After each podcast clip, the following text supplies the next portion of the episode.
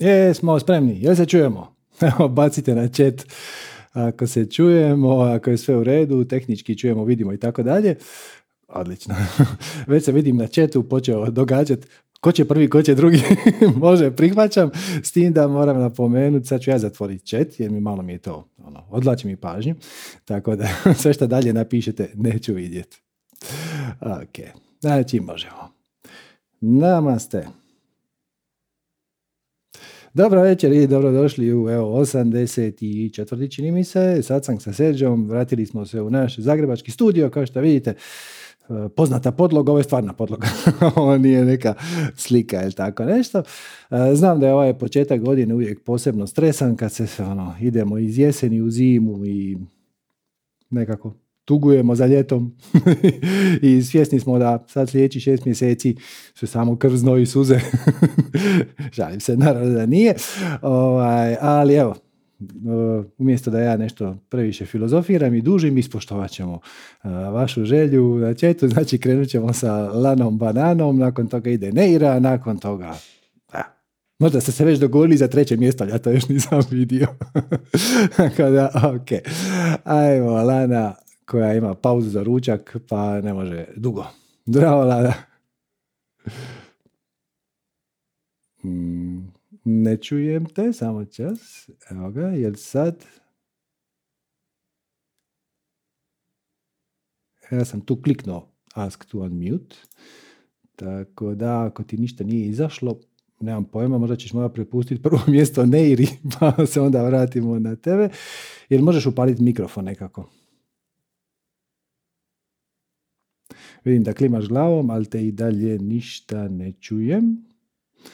Tako da i nije mi se isključio tvoj mikrofon. Tako da vratimo se po tebe. Ajmo provat Neira. Da možda je to stvarno nešto do mene. Uh-huh. Halo Neira. Vidim te i mikrofon... E, čujemo se, odlično. Uf, dobro, sad mi je lakše. Eto, sinhronicitet je htio, a ti kreneš prva.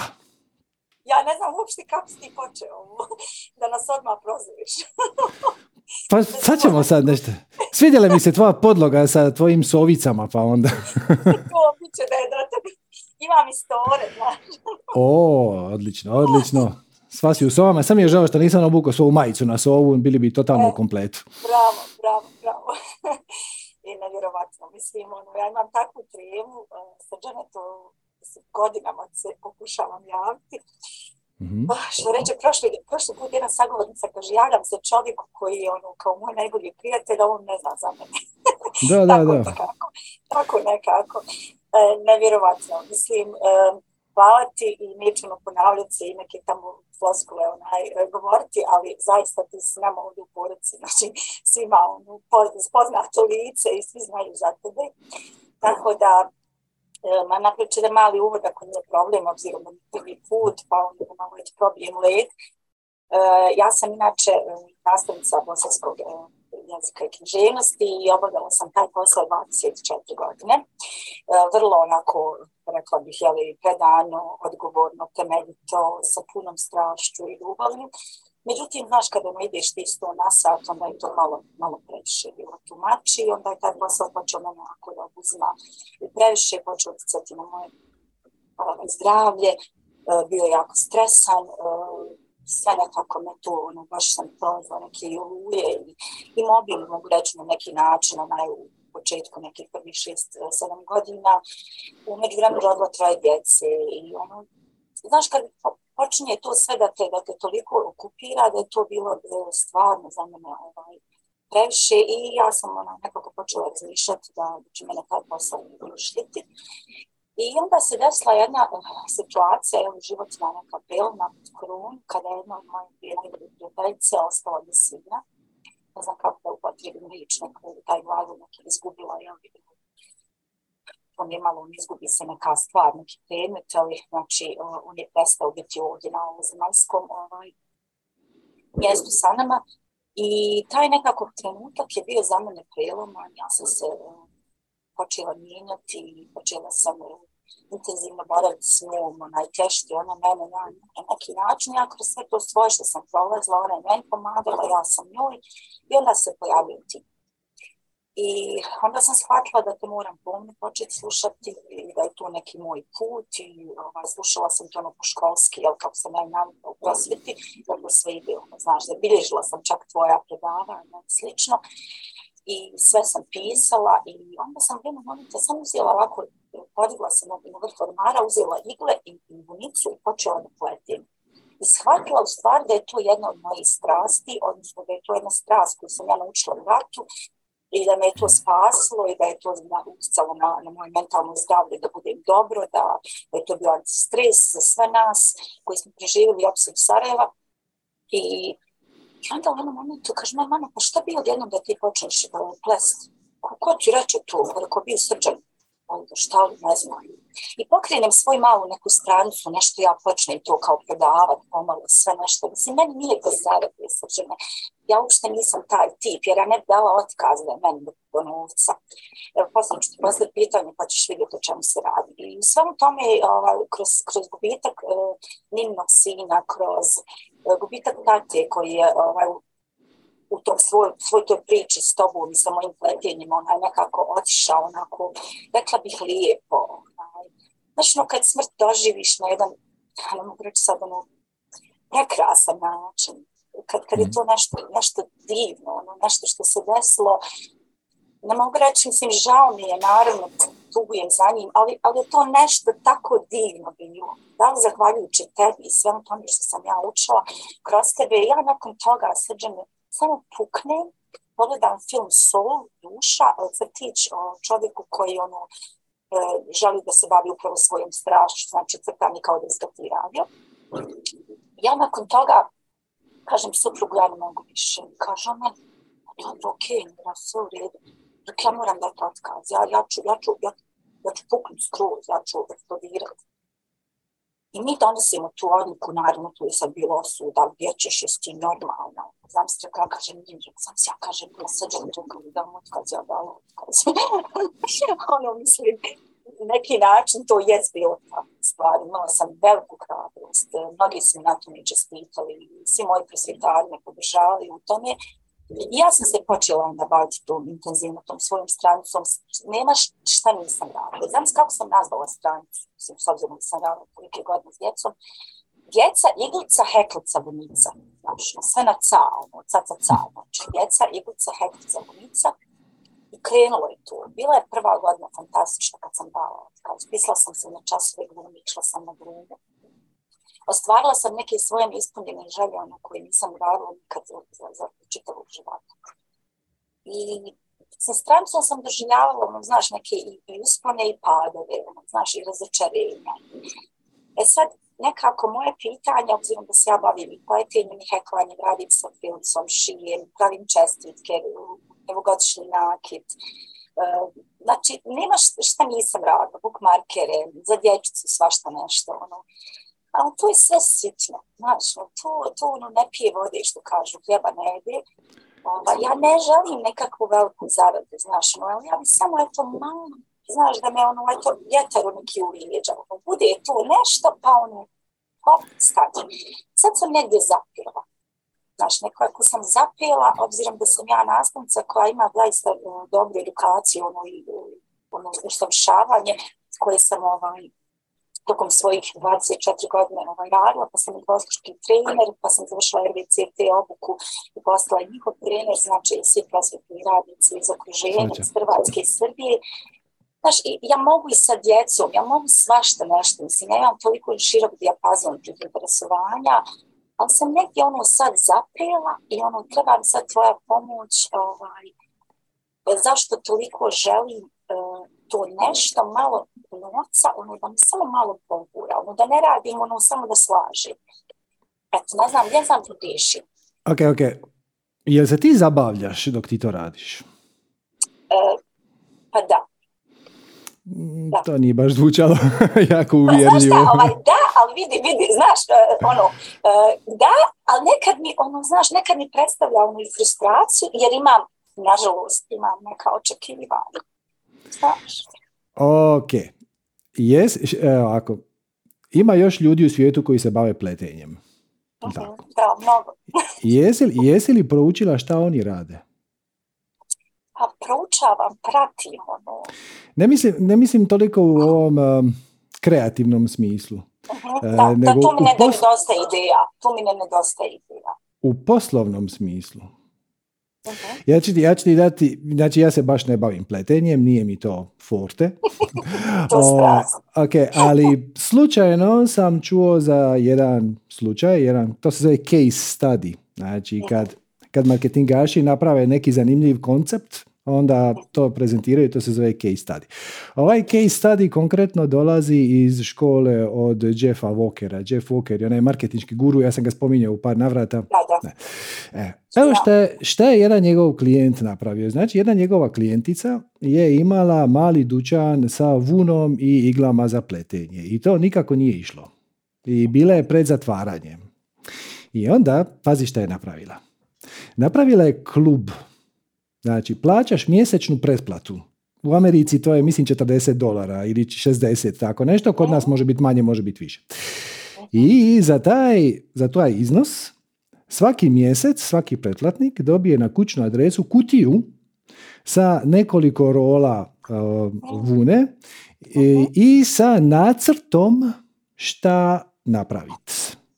Znači, dobije ideju, dobije skicu, dobije, naravno, dobije video kako se to radi, ako ima neki izazovni dio, to sve skupa, znači dobije upute i onda ti ljudi pletu. I imaju nekakve sastanke, krenulo je prvo, prvo u njihovom dućanu, ali onda su to prebacili online zato što je sad taj koncept je prerasto dućan. I ljudi se druže i viđaju se i zajedno pletu i razmjenjuju iskustva, a u, u cijeloj toj priči, mislim, možeš reći ona prodaje vunu, ali zapravo ona prodaje puno više, ona, ona prodaje zajednicu. E, ja sam siguran da takvi primjere ima još. Hoćeš samo malo, znači radiš ono šta te veseli, to je dobro. Radiš za ljude koji su ti dragi, to je odlično. E, sad još samo treba malo poštimati točno kako. Šta im ponuditi? I ovaj model koji, su, koji je ona uvela, taj pretplatnički model, ti se pokazao izuzetno financijski robustan. Znači, n- treba ti neko vrijeme da skupiš pedeset do sto pretplatnika ili tako nešto, ali jednom kada ih skupiš, oni ti daju financijsku stabilnost zato što iz mjeseca u mjesec više manje većina njih produži tu pretplatu. Da, da, da. E, tako da, to ti je samo jedan, ali ovo je sad, ne nagovaram te da kreneš tim putem, ako hoćeš. Znam, znam, sve ne, ne sviđa mi se ideja, baš mi se sviđa. Više da malo proširiš pogled, da malo uh, pogledaš uh, šta bi se sve s time moglo napraviti, na koji način bi se mi zajedno mogli zabaviti, na koji način bi se mogli upoznati, na koji način bi se mogli družiti. Da na kraju to pletenje će na kraju postati izgovor za druženje. Mm-hmm, upravo. Mm-hmm. Čak sam, da... čak sam Srđana razmišljala i, ono, i o radionicu, ono, radionicu da napravimo. Da, da, da. Sa ljudi za početak, recimo, neke svoje prijateljice ili poznanice iz naselja, ono koje bi došlo u jedan prostor, čak i to imamo neko rješenje, znaš, gdje borave inače djeca ovaj, produženom, i ja bih možda recimo vikendom ili subotu, ono, posle podne neko mogla organizovati, možda i tako da krenem, znaš, pa da onda vidim dalje kako će se situacija ovaj, razvijeti. Da, tako da, da, da. I to mi je padalo na pamet, ali ono, znaš, uvijek imam džuru koji šapče, znaš, na sve strane, neka te nemoj, ne možeš ti to, nisi ti dovoljno dobra, jer ono, neće ti niko doći, tako da. Svi, svi mi imamo džuru da, da. I trik je da. Samo u tome da ga naučiš ignorirati. Da, da.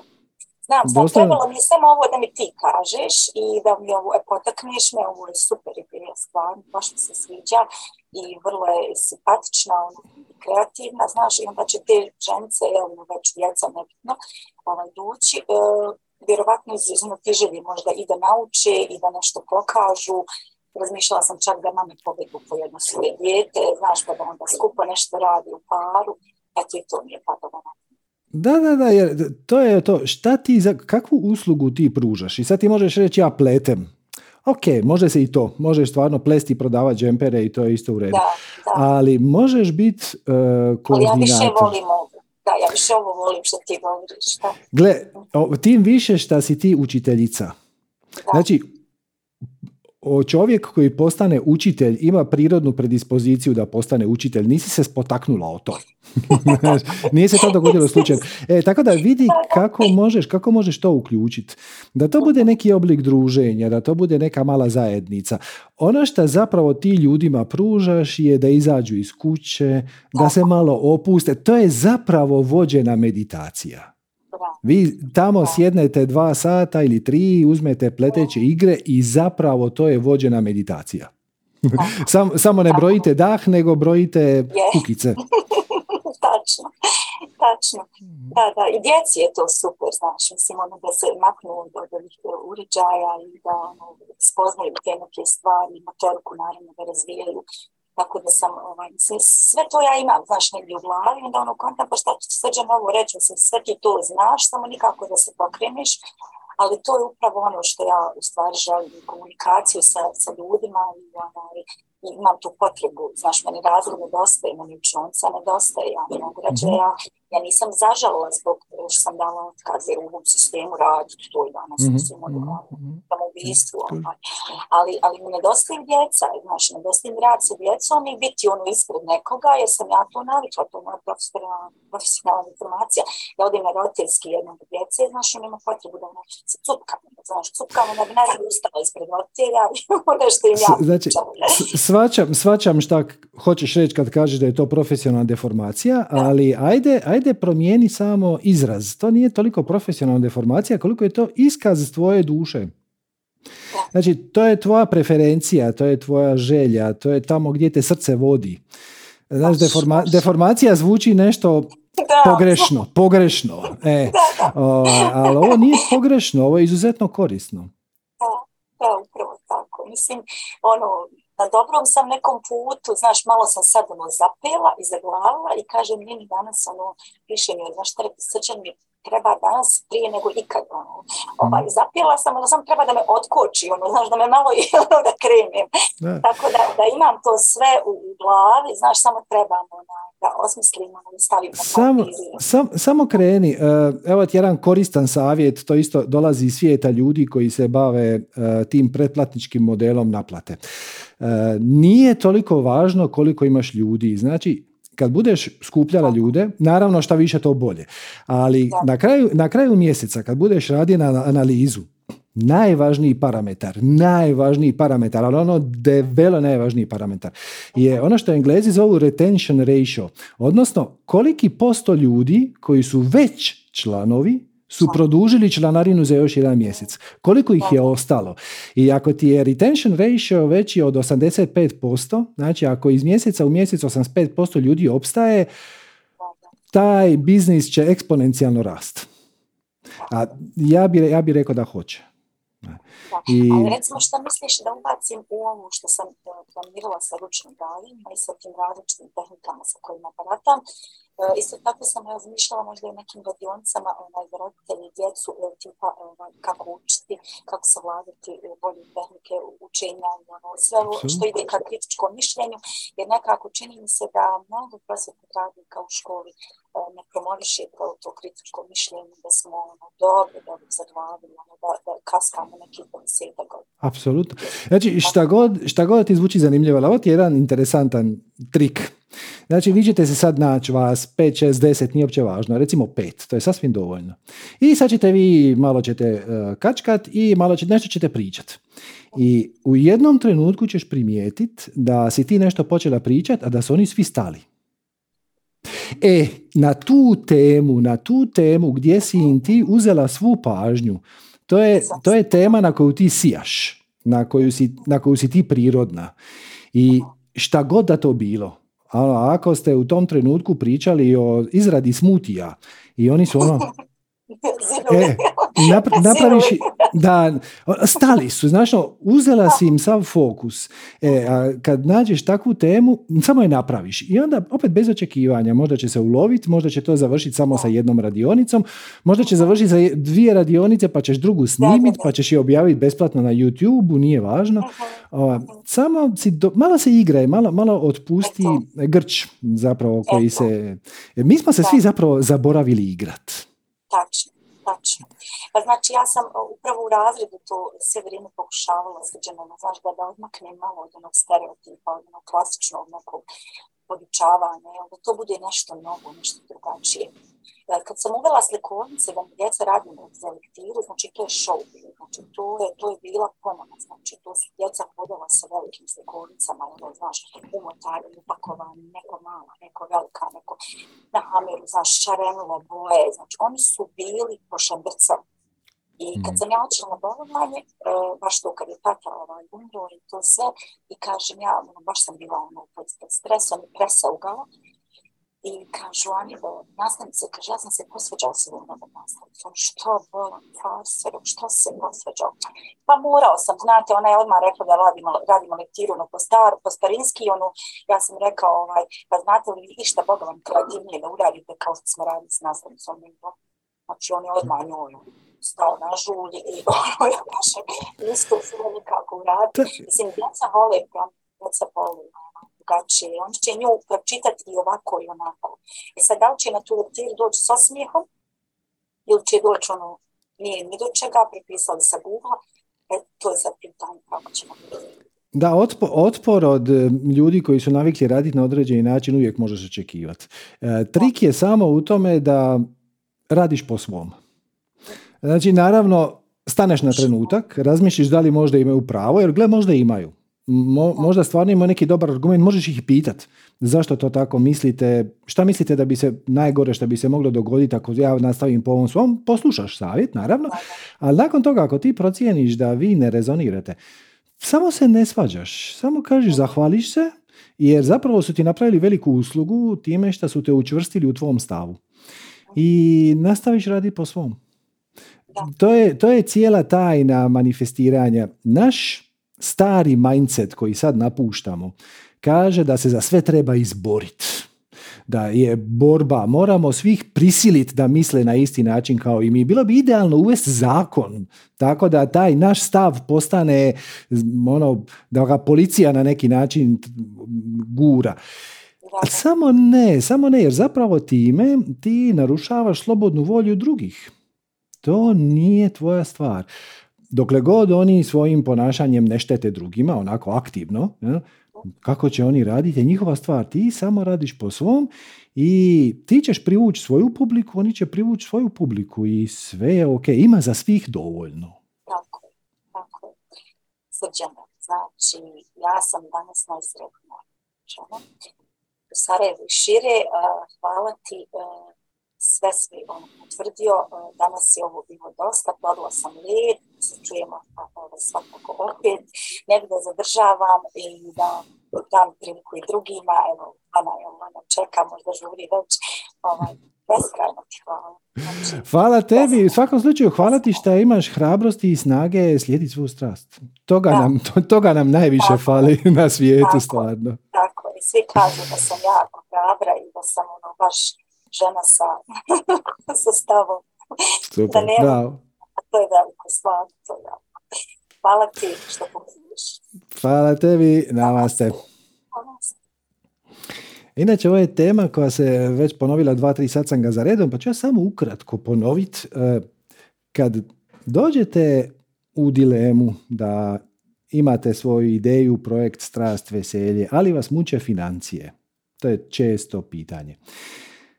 Zapravo, najbolji mogući odgovor je da se to događa zato što pitanju financija, odnosno novca, predajete preveliki fokus.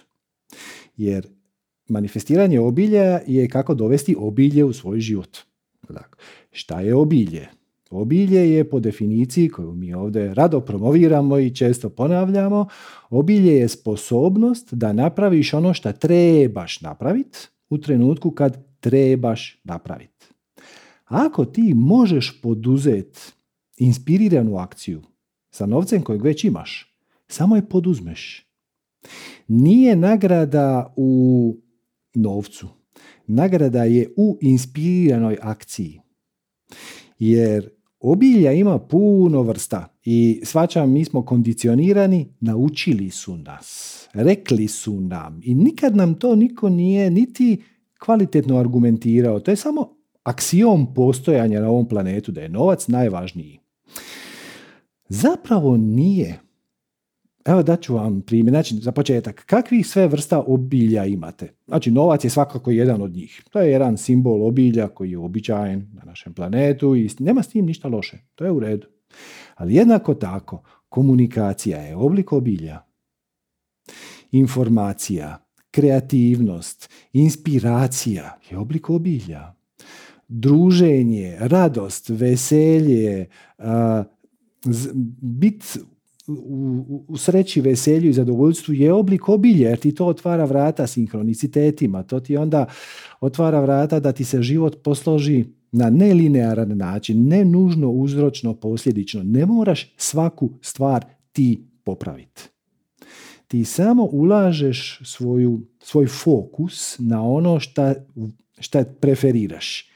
I onda se okolnosti počnu preslagivati same. Ovo je upravo suprotno Newtonovoj fizici na kojoj smo mi svi. Naše društvo nosi kolektivna uvjerenja koja proizlaze iz klasične, odnosno Newtonove fizike, koja kaže, znači jedan od osnovnih postulata Newtonove fizike je lokalnost. Lokalnost znači da ako ja želim nešto promijeniti na ovoj kutici, ja moram uložiti silu na kuticu. Znači, na mjesto gdje želim napraviti promjenu. Svakom slučaju neću pomaknuti ovu kuticu tako što pritišćem onu sliku izad. Pa opet, taj koncept nelokalnosti, taj lokalnosti, ne postoji u kvantnoj fizici. E, ja sad ozbiljno slažem taj, taj, to predavanje o modernoj fizici i to je jedan od temeljnih uvjerenja koje pada kad uđete malo dublje u tematiku. A to je uzročna posljedičnost. Mi smo svi naučili da su stvari uzročno posljedične, ali nisu. Postoje sinhroniciteti koji nemaju nikakve veze sa, ni sa uzrokom, ni sa posljedicom. Dobijete nekakav povoljan rezultat iako niste uložili apsolutno nikakvu silu na to mjesto. No, da se vratimo na temu. Znači, postoji puno oblika obilja. Novac, kreativnost, inspiracija, druženje, radost, veselje, raditi svoju strast, ali jednako tako i tehnologija je oblik obilja. Evo gledajte ovaj projekt manifestiranje obilja. Znači sad gledamo to što ja držim satsange, pa imamo neku web stranicu, pa onda neki masterclass se dogodi, pa se dogodi neki intenziv. Znači gledam samo taj projekt. Koji, koji su najvažniji aspekti obilja u tom projektu? Bez nekog posebnog reda, ne bi sad rekao šta je prvo, drugo, treće, možda bi trebalo malo razmisliti o tome, ali prvo što mi pada na pamet, najveći oblik obilja u ovom projektu ste vi. Da nema vas, ja sad ne bi sjedio ovdje i meni bi bila uskraćena prilika da slijedim svoju strast. Uopće nije važno, znači ovaj današnji događaj je besplatan. I ako bude nekih donacija, duboko zahvaljujemo i sve je to ok, ali puno bi mi bilo draže da je vas toliko koliko vas ima ili više, sa nula para, nego da dobijemo sutra, ne znam, sto tisuća eura donacije uz uvjet da više o tome ne smijemo pričati. Samo bi rekli ne. Znači, vi ste oblik obilja. Drugi oblik obilja je tehnologija. Dok nije Zoom ušao u naše domove, live streaming na YouTube-u, lijevo desno, bili smo osuđeni na držanje predavanja u dvorani koja je mogla primiti sedamdeset ljudi, koja smo mi onda snimali, objavljivali, a sve to skupa je bilo sporo i komplicirano.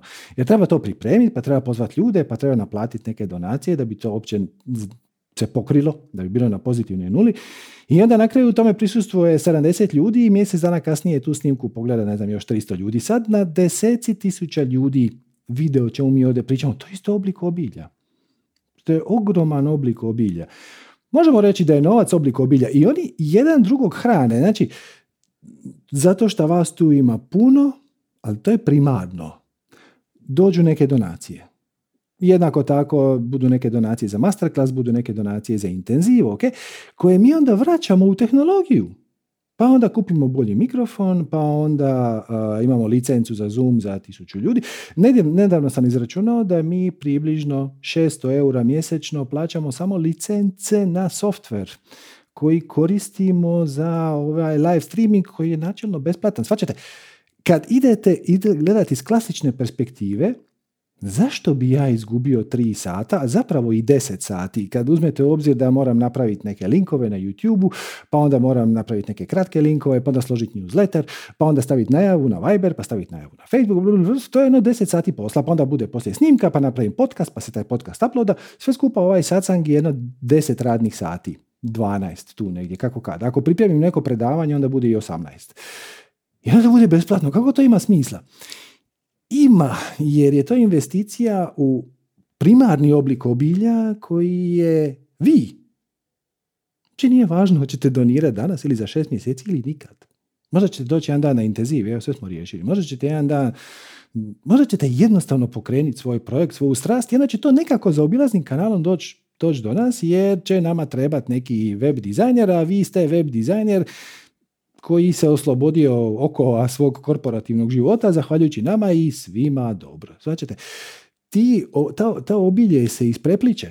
I sad opet, vi možete reći, ono, je, tehnologija ti je oblik obilja, ali ne bi ti tako pričao prije pet godina. Prije pet godina nismo imali dobar internet, ljudi nisu bili navikli na online edukacije. Vas je, pandemija vam je zapravo dala vjetar u leđa. Je! Kakvog li sinhroniciteta?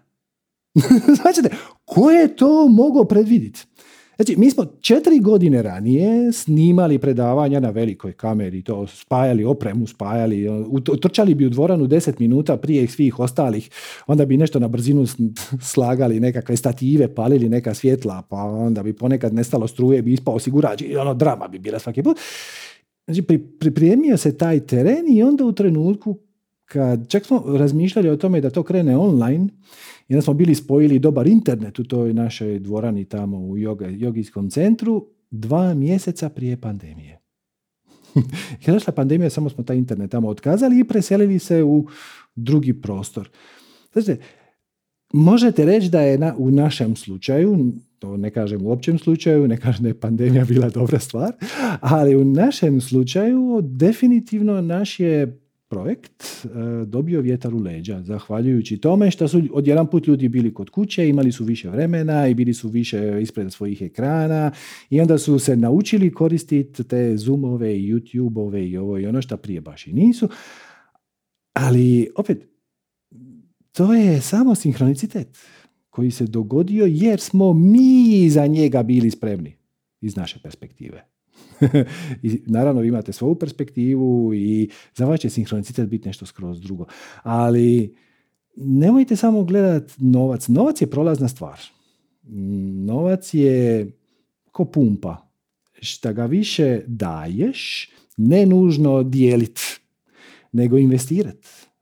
Dajte, kupi tu licencu za Zoom. Ono, vidi, nekoliko, neki dan su me pozvali na nekakav nekako šamansko predavanje, lijevo, desno, i onda svakih četrdeset minuta moramo se svi skupa ponovno spojiti zato što ovi nisu dali petnaest dolara. Aj, daj, ja ću ti dati petnaest dolara.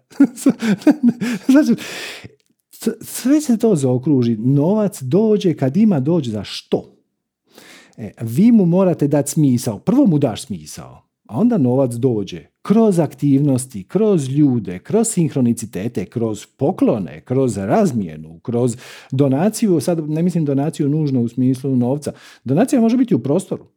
No, imam ti ja dole, u, a, mi imamo neku garažu u našem neboderu, to niko ne koristi, čak, čak je dole i neko grijanje, samo treba malo počistiti i možda prefarbat. Odlično. Dakle, da, ako imate osjećaj da ne dobivate dovoljno bilo čega, to znači da ne dajete dovoljno. I na ovo se ljudi obično smrznu, nije, nije, ja sam probao ovo i ono, ali nemam ja resursa. Imaš neke resurse. Šta možeš sa tim nekim resursima? Imaš, imaš o, resurs vremena. Vrijeme je isto oblik obilja. Koliko ljudi nema vremena? Hm? Znači, ako imaš nešto vremena, opet ne pričam sad da imaš cijeli dan za, samo za sebe. E, imaš tri sata nedjeljom popodne. Odlično. Ajde, upotrijebi ih kreativno umjesto da padneš pred televizor i gledaš nešto što te uopće ne zanima. Kako formule idu u krug. Ako te zanima kako formule idu u krug, super. Ali ako to gledaš samo zato jer nema trenutno ništa pametnije, ajde radi nešto drugo. Šta te veseli? Jer ovo, ovo gledati u formule kako idu u krug je oblik anestezije. E, mrtav sam, umoran sam, iscrpljen sam, pun mi je kufer, dosta mi je života i sad ću gledati u nešto prazno, samo da ne moram misliti na to kako je moj život očajan. Imam bolju ideju, umjesto da koristiš televiziju za anesteziju, da, ajde počni kreirati život od kojeg nećeš morat pobjeći. Kojeg nećeš osjećati potrebu anestezirati. Svaćate. Tako da, ako vam fali, recimo novca, počnite davat svoje kreativnost, svoje vrijeme, svoje resurse, svoje srce, svoje veselje, svoje prostor ako ga imate, koji god oblik obilja vam je na raspolaganju, ima ih beskonačno. Imate li šta za razmijeniti, imate li šta za pokloniti što vam više ne treba, nekome će trebati, imate li šta za naučiti. Vrijeme u koje ulazimo je prvenstveno informacijsko vrijeme. Nećemo mi promijeniti svijet tako što ćemo svrgnuti zle političare i na njihovo mjesto postaviti dobre. Ne, ne, ne, ne. Promijenit ćemo svijet tako što ćemo svakom pojedincu objasniti da njegova sreća ne ovisi o tome ko je na vlasti, jer ne ovisi. I kad on shvati, kad svaki pojedinac shvati da je dovoljno moćan, da može živjeti sretno, ispunjeno, veselo i radosno, neovisno o tome ko je na vlasti, taj koncept bivanja na vlasti samo izlazi van fokusa. On više nije važan. Ljudi o njemu pričaju jer misle da je to strašno važno za njih osobno. Ali nije. Nije. To je varka. To je, to je iluzija. To je iluzija koju propagiraju oni koji su na vlasti, jer oni naravno žele da ti vjeruješ da su oni veliki svemoćni, da se bez njih ne može, jer to njima daje na važnosti. To je, osim što im je to opstanak na njihovom radnom mjestu, to je usput i ego trip. Ajde, pogledaj je li to doista točno. I ako si sposoban u svakom pojedinom trenutku poduzeti onu akciju koja ti izlazi iz srca, sa resursima koji su ti na raspolaganju, koliko god malo njih bilo, ali uvijek imaš nekog resursa. Ako nemaš novca, imaš vjerojatno vremena. A ako nemaš ni vremena, imaš neko znanje, imaš neko veselje, imaš neku kreativnost, imaš neku radost. Bilo šta od toga stavi u funkciju nekome drugom, nekog drugog. Znači, pokloni nekome kome to treba. Sigurno nekome treba, jer da nikome ne treba, ti to ne bi imao.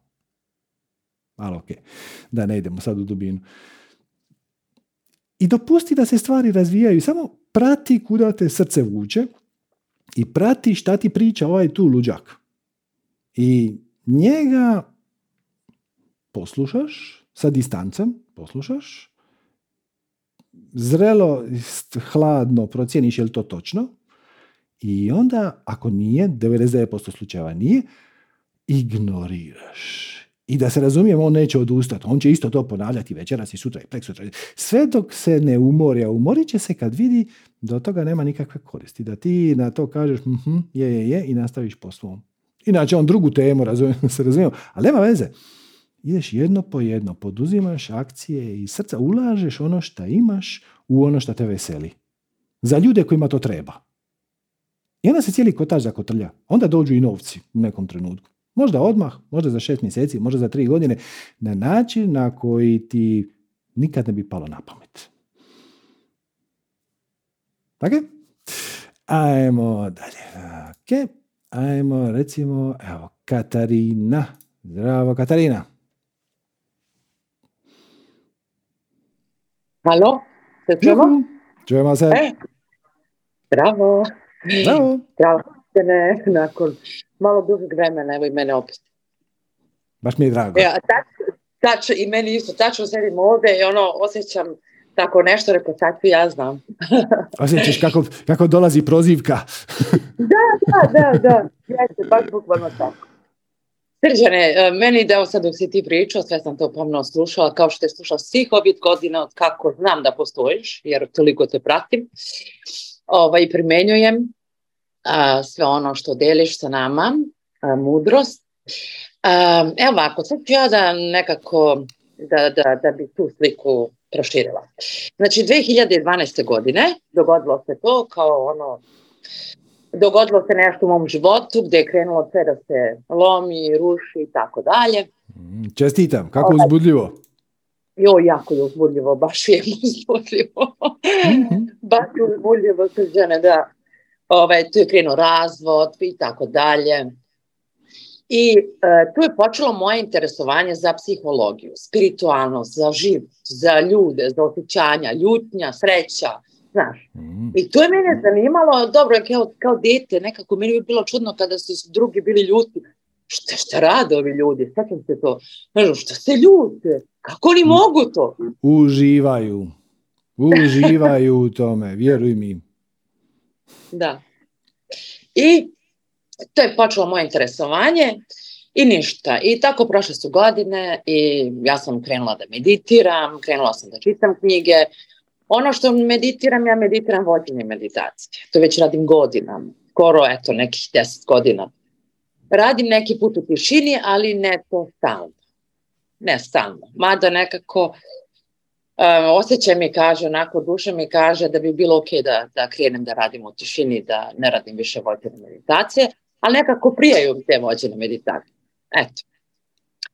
I, ovaj, i znači svih tih godina do sada... Imala sam još jedan brak, pa i to, i puno, puno nekih dešavanja gdje zaista pitam se pa kad je dosta, znaš, kad je ono dosta. Kad je dosta čega? Problema. Kad, kad ti dosade? Da. Znači, uvijek će biti izazova. Uvijek, uvijek, uvijek će biti izazova i oni s vremenom samo postaju sve suptilniji i sve zanimljiviji. E, ali nije problem, osnovno, ono što tebe muči, nisu izazovi, nego tvoj stav prema njima. Znači, ako na izazov kažeš kako uzbudljivo, strelica u neočekivanom smjeru, samo ga redefiniraš. Ja znam da ovo zvuči naivno. Ovo zvuči kao zabadanje glave u pijesak, izbjegavanje suočavanja sa istinom, ali ne, ne, ne. Ti zauzmeš vibracijski stav da je to na neki način za tebe dobro. Samo uložiš aktivnu pretpostavku.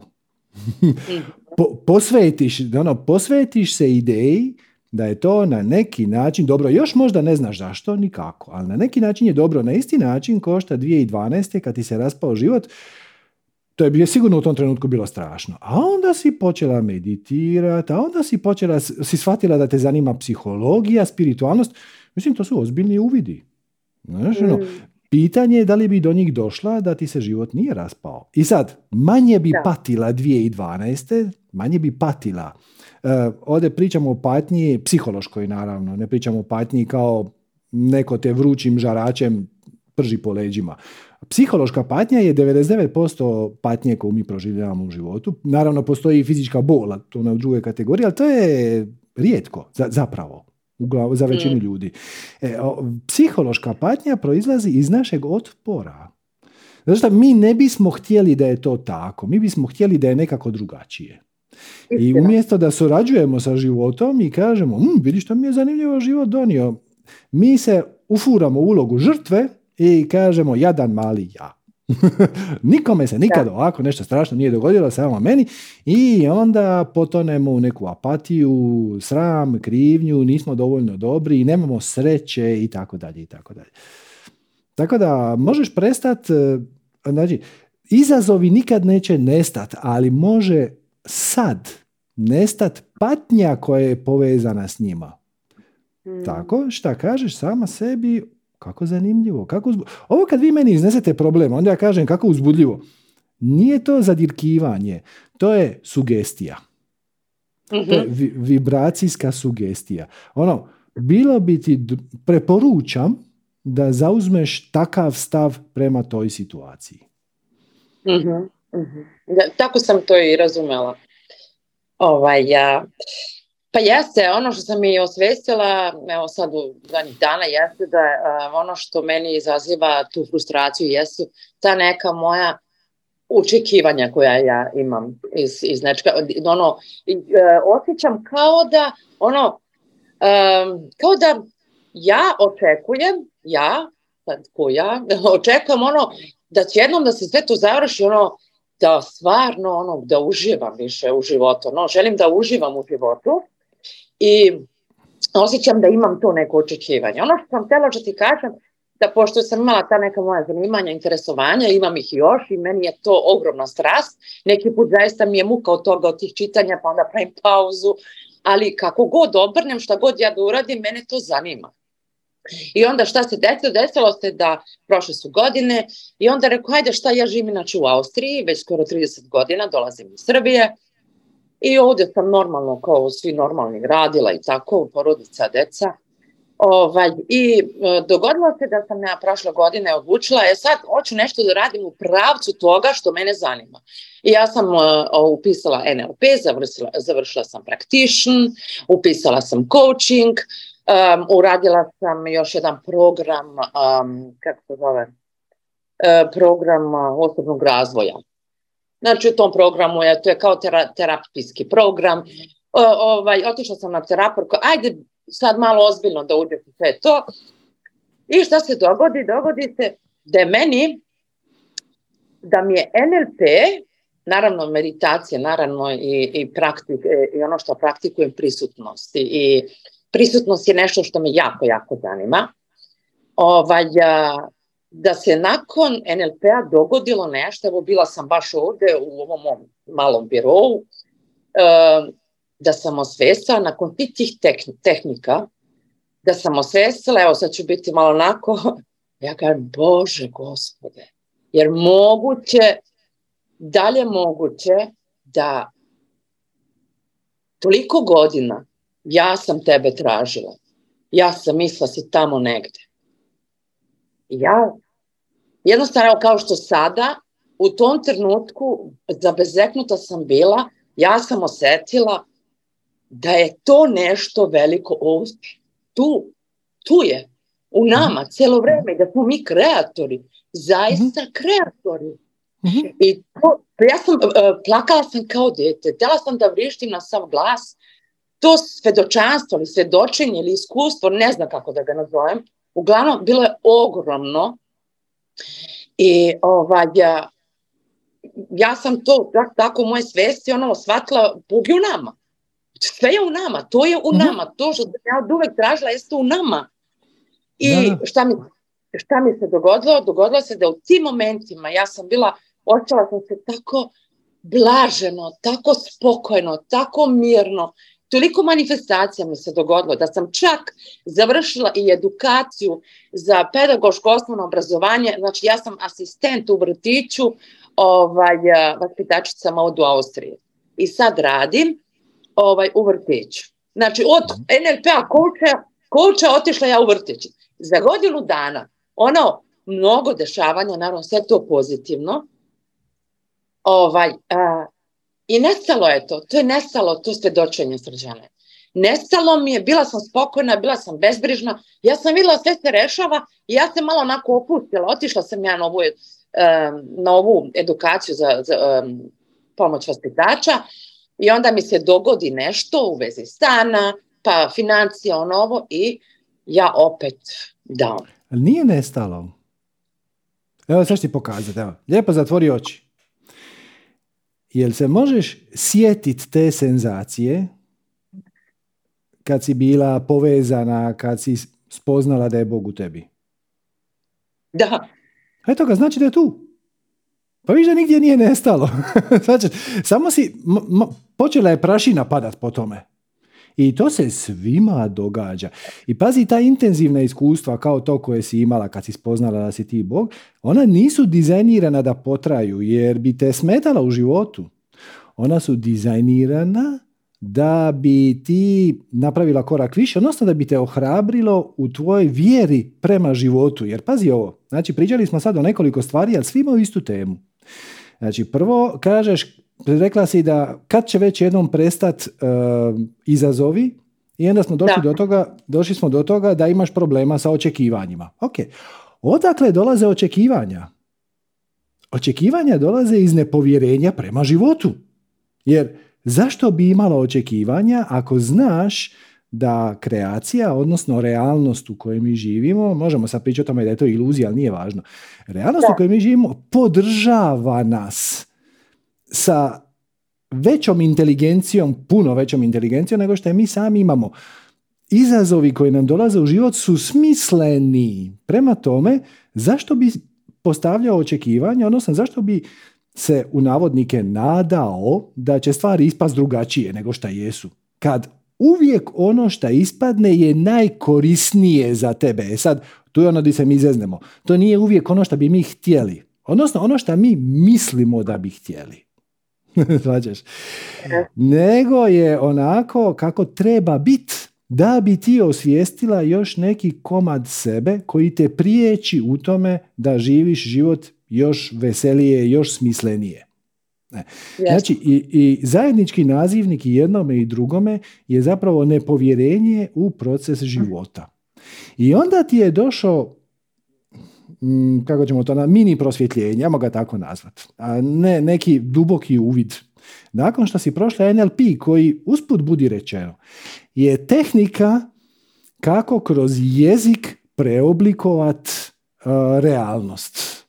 Znači, svoj stav prema problemu. Sad, znam da nisu svi uh, upućeni u N L P. Ja ću dati jedan vrlo jednostavan primjer. Ti me slobodno ispravi, ti si veći stručnjak u N L P od mene. Ali, na primjer, kod N L P terapeuta dođe alkoholičar i kaže, ja ne mogu prestati piti. I onda mu N L P terapeut kaže, dobro, a kad piješ, kako to izgleda? Pa to izgleda užasno. Nesposoban sam za život, za rad, agresivan sam, žena me više ne želi, djeca me izbjegavaju. I onda terapeut, N L P terapeut kaže, a kako onda možeš ne prestat pit? Je li tako? To je osnova N L P-a. Znači, ti uzmeš situaciju i promijeniš joj perspektivu. I nakon tog tečaja gdje si ti više puta promijenila perspektivu vjerojatno i na sebi i na drugima i na školskim primjerima koje ste imali tamo, ti si došla do stare sufijevske spoznaje, kako je to Rumi lijepo rekao, ko traži Boga nađe sebe, a ko traži sebe nađe Boga. Jer to je jedno te isto, božansko je u nama. I da, to je proizvelo uh, efekt čišćenja, kažeš, plakala si, htjela si vrištaca, krovova i to je sve u redu. E, ali da je taj efekt, da je to stanje ostalo, to bi ti bio ozbiljan, mislim, ne da ti se izaći iz kuće i ići na tramvaj.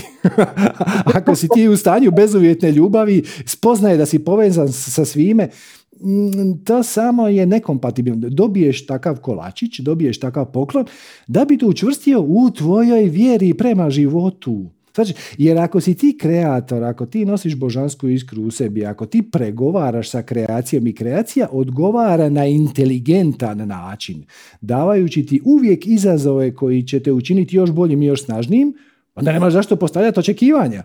Jer očekivanje uvijek dolaze iz našeg nižeg uma.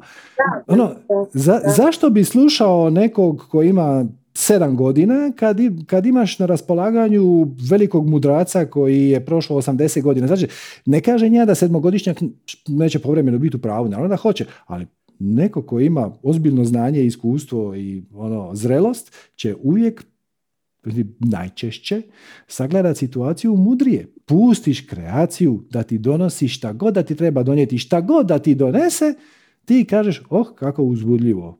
Zahvaljujem se kreaciji na ovom izazovu i još uvijek ne razumijem ni zašto mi je došao, ni šta ću ja osvijestiti, ni koji je cilj. Ponekad uopće nije cilj izazova da osvijesti nešto što je u tebi. Ponekad je cilj izazova da potražiš pomoć i tamo upoznaš nekog ko će ti kasnije biti životni partner, poslovni partner, najbolji prijatelj, prijateljica, nije važno.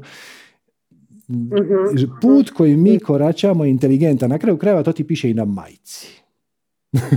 Majice ti piše home is not a place, it's a feeling. To, ali, ali upravo to sad pretoči yeah. u život. Znači, život nije niz uh, beskrajnih, besmislenih izazova koji su tu samo da bi nas maltretirali, da nam ne bi dali da uživamo u životu. Upravo suprotno. Izazovi su tu da bi nam dali šansu da uočimo naše vlastite manjkavosti koje će nam onda još više omogućiti da ekspandiramo i vidimo više lijepog. Znači, to lijepo je postojalo i ranije, samo pošto mi uvijek percipiramo realnost iz vibracije u kojoj trenutno jesmo, to često ne vidimo, ali to svi znamo, to svi znate. Kao god, koliko vam se puta desilo? Cijeli dan ste živčani i čini vam se da život nema smisla i sve je užasno i grozno i onda vas neko baš razveseli. U roku od četiri sekunde ili četrdeset četiri sekunde tvoj pogled na svijet je kompletno drugačiji. Odjedan put ti izazovi više nisu tako strašni, a dobro, to ćemo riješiti, a ovo nije tako strašno, ovo je zapravo dobro. E, ali kad jednom uočiš da imaš takav obrazac, onda samo zaključiš da je puno korisnije, ako ništa drugo, onda ne kažem i ugodnije, puno je korisnije zauzeti pozitivan stav. To nije zabijanje glave u pijesak, to je samo m, zapravo biranje vlastite perspektive, što znači biranje vlastite verzije realnosti u koju ćemo ići, koja će nam onda dovesti više okolnosti koje će nas podržati u vibraciji u kojoj već jesmo.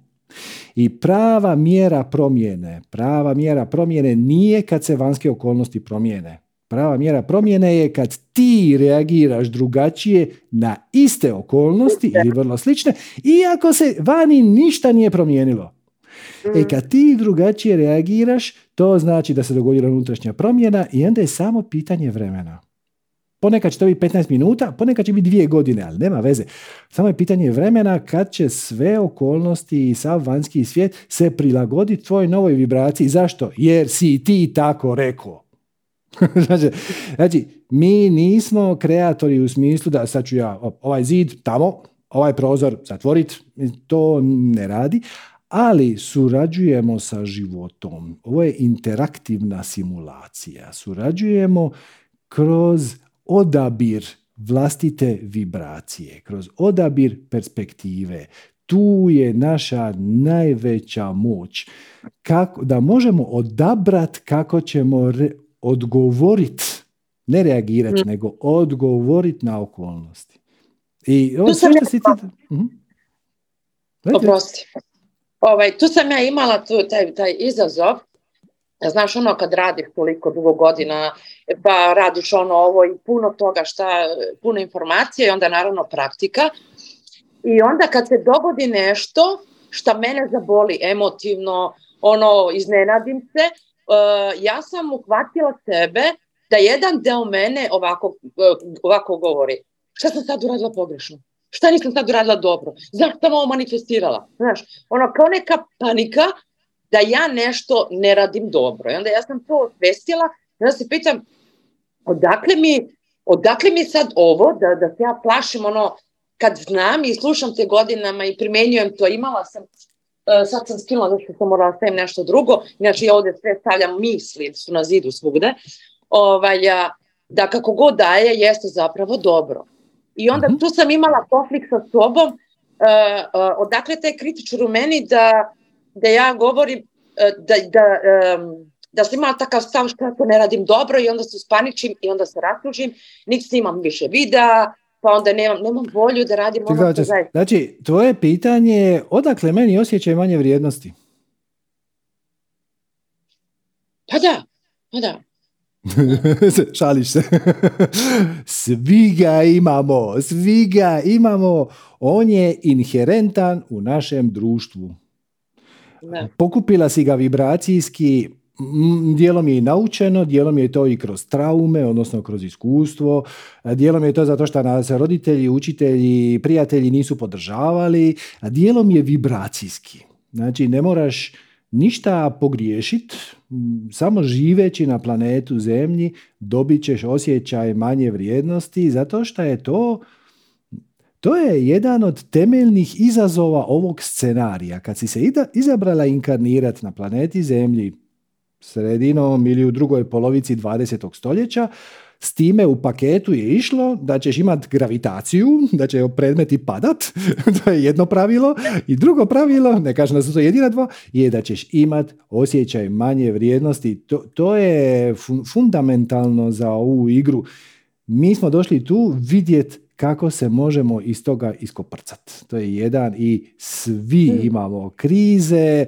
Mislim, Tri, trik nije u tome da nemaš osjećaj manje vrijednosti. Trik je u tome da ga ignoriraš. Da ga prepoznaš, hladno, zastaneš na trenutak, kažeš, aha, ok, ok, došla mi je sad misao da ja to neću uspjeti, to se ne može, to je glupo. I onda zastaneš na trenutak. I gle, ako ti je došla ideja da sad jedan čas uzmeš skalper i ideš u operacijsku dvoranu, napravi transplantaciju srca, a nisi nikad u životu imao skalper u ruci, to je dosta loša ideja. I onda tu poslušaš svoj ego koji ti kaže ti nisi dovoljno dobar za napraviti transplantaciju srca na otvorenom srcu. Ali ako je to nešto što... što u devedeset devet posto slučajeva je nešto što je samo strah od promjene. Znači, egov zadatak je da nas održi u životu. Trenutno smo u životu. Ako smo u životu, znači da ovaj paket koji mi sad imamo funkcionira iz perspektive da nas drži u životu. Ego ne zanima previše jesi li ti sretan, jesi li ti kreativan, jesi ti inspiriran, jel ti imaš prijatelje, jel tvoj život može da egu je bitno da si ti živ. S obzirom da si živ, ovo što sad radiš je dobro. Ništa ne mijenjaj, nigdje ne putuj, ne izlazi iz kuće, minimalno se koprca i radi, drži glavu ispod, ispod ovaj noža koji tu klizi, poviše glave i samo tiho, samo tiho. I onda naravno dođe ti neka inspiracija nešto napraviti i ako nisi naučena to prepoznati, ako nisi naučena to s tim se izboriti, opet, ne boriti u smislu poduzeti akciju kako bi taj glas nestao. To je vrlo teško kroz nemoguće. Nego trik je istrenirati se šta ti jesi. To si već pokazalo u više rečenica.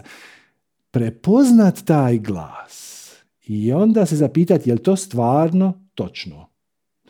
Iako ti se čini nikad, da je... Nikad nije to nikad nije tačno. Nikad.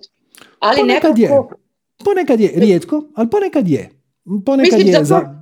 da preduzmem, za tu akciju koju znam da preduzmem, nikad se nije ispostavilo da je baš tako kao što mi moj glas kažu.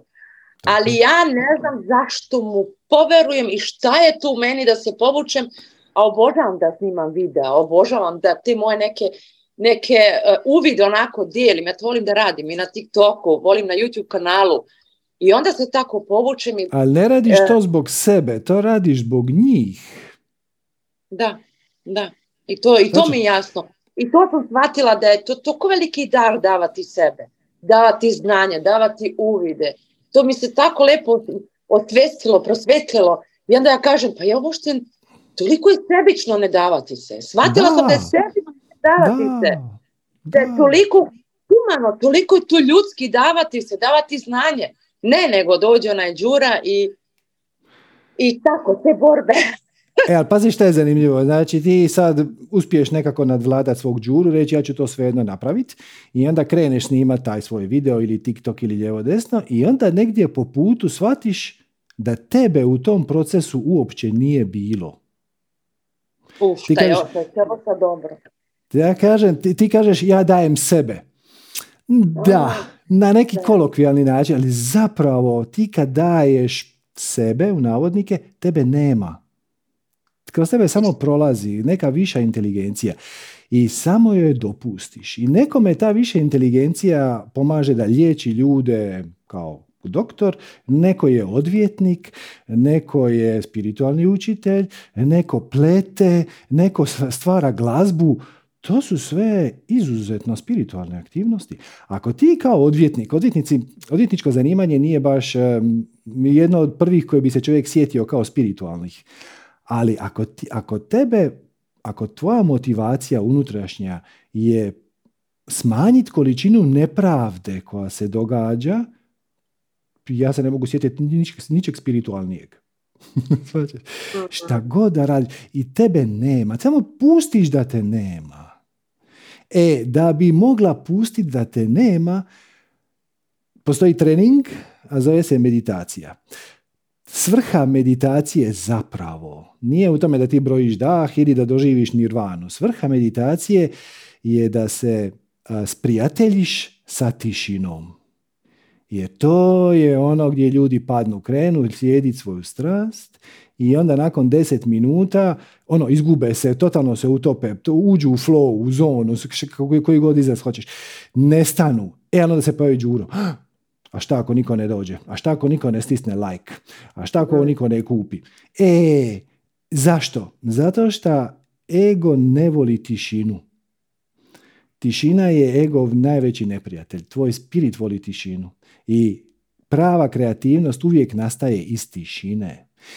Ali ako se ne sprijateljiš sa tišinom, onda se pojavi taj refleks. Ali to je doslovno refleks. Nešto nije u redu. Nešto, ono, ušli smo u tišinu na deset minuta i sad u jednom trenutku se sjetiš se da si u tišini.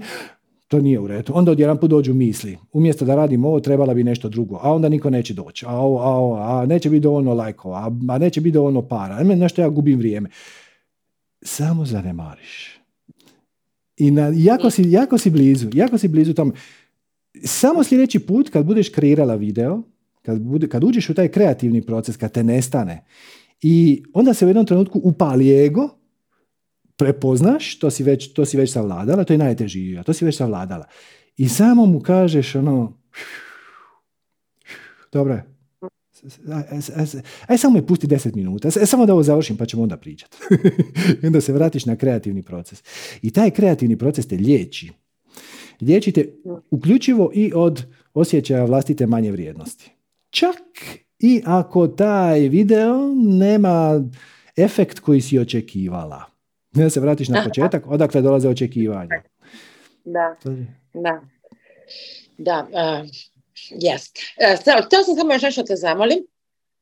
Ovaj, meditacija u tišini. Uh, da li, uh, da li nam, da li nam, mislim, koristima neki put, ja kažem to sidro koje disanje, da me vrati.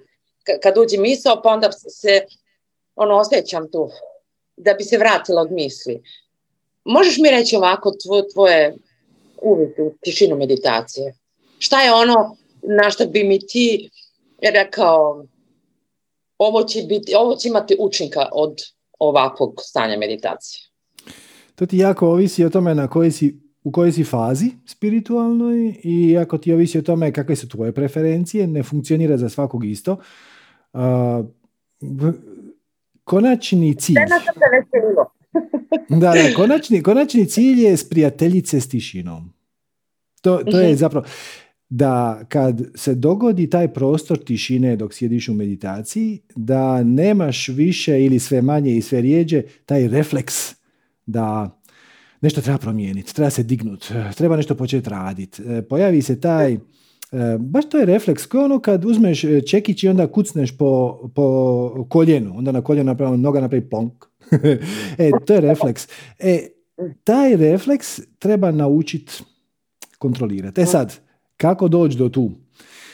Ovisi. Ovisi. E, najbolje onom tehnikom koja ti ima smisla i koja za tebe radi.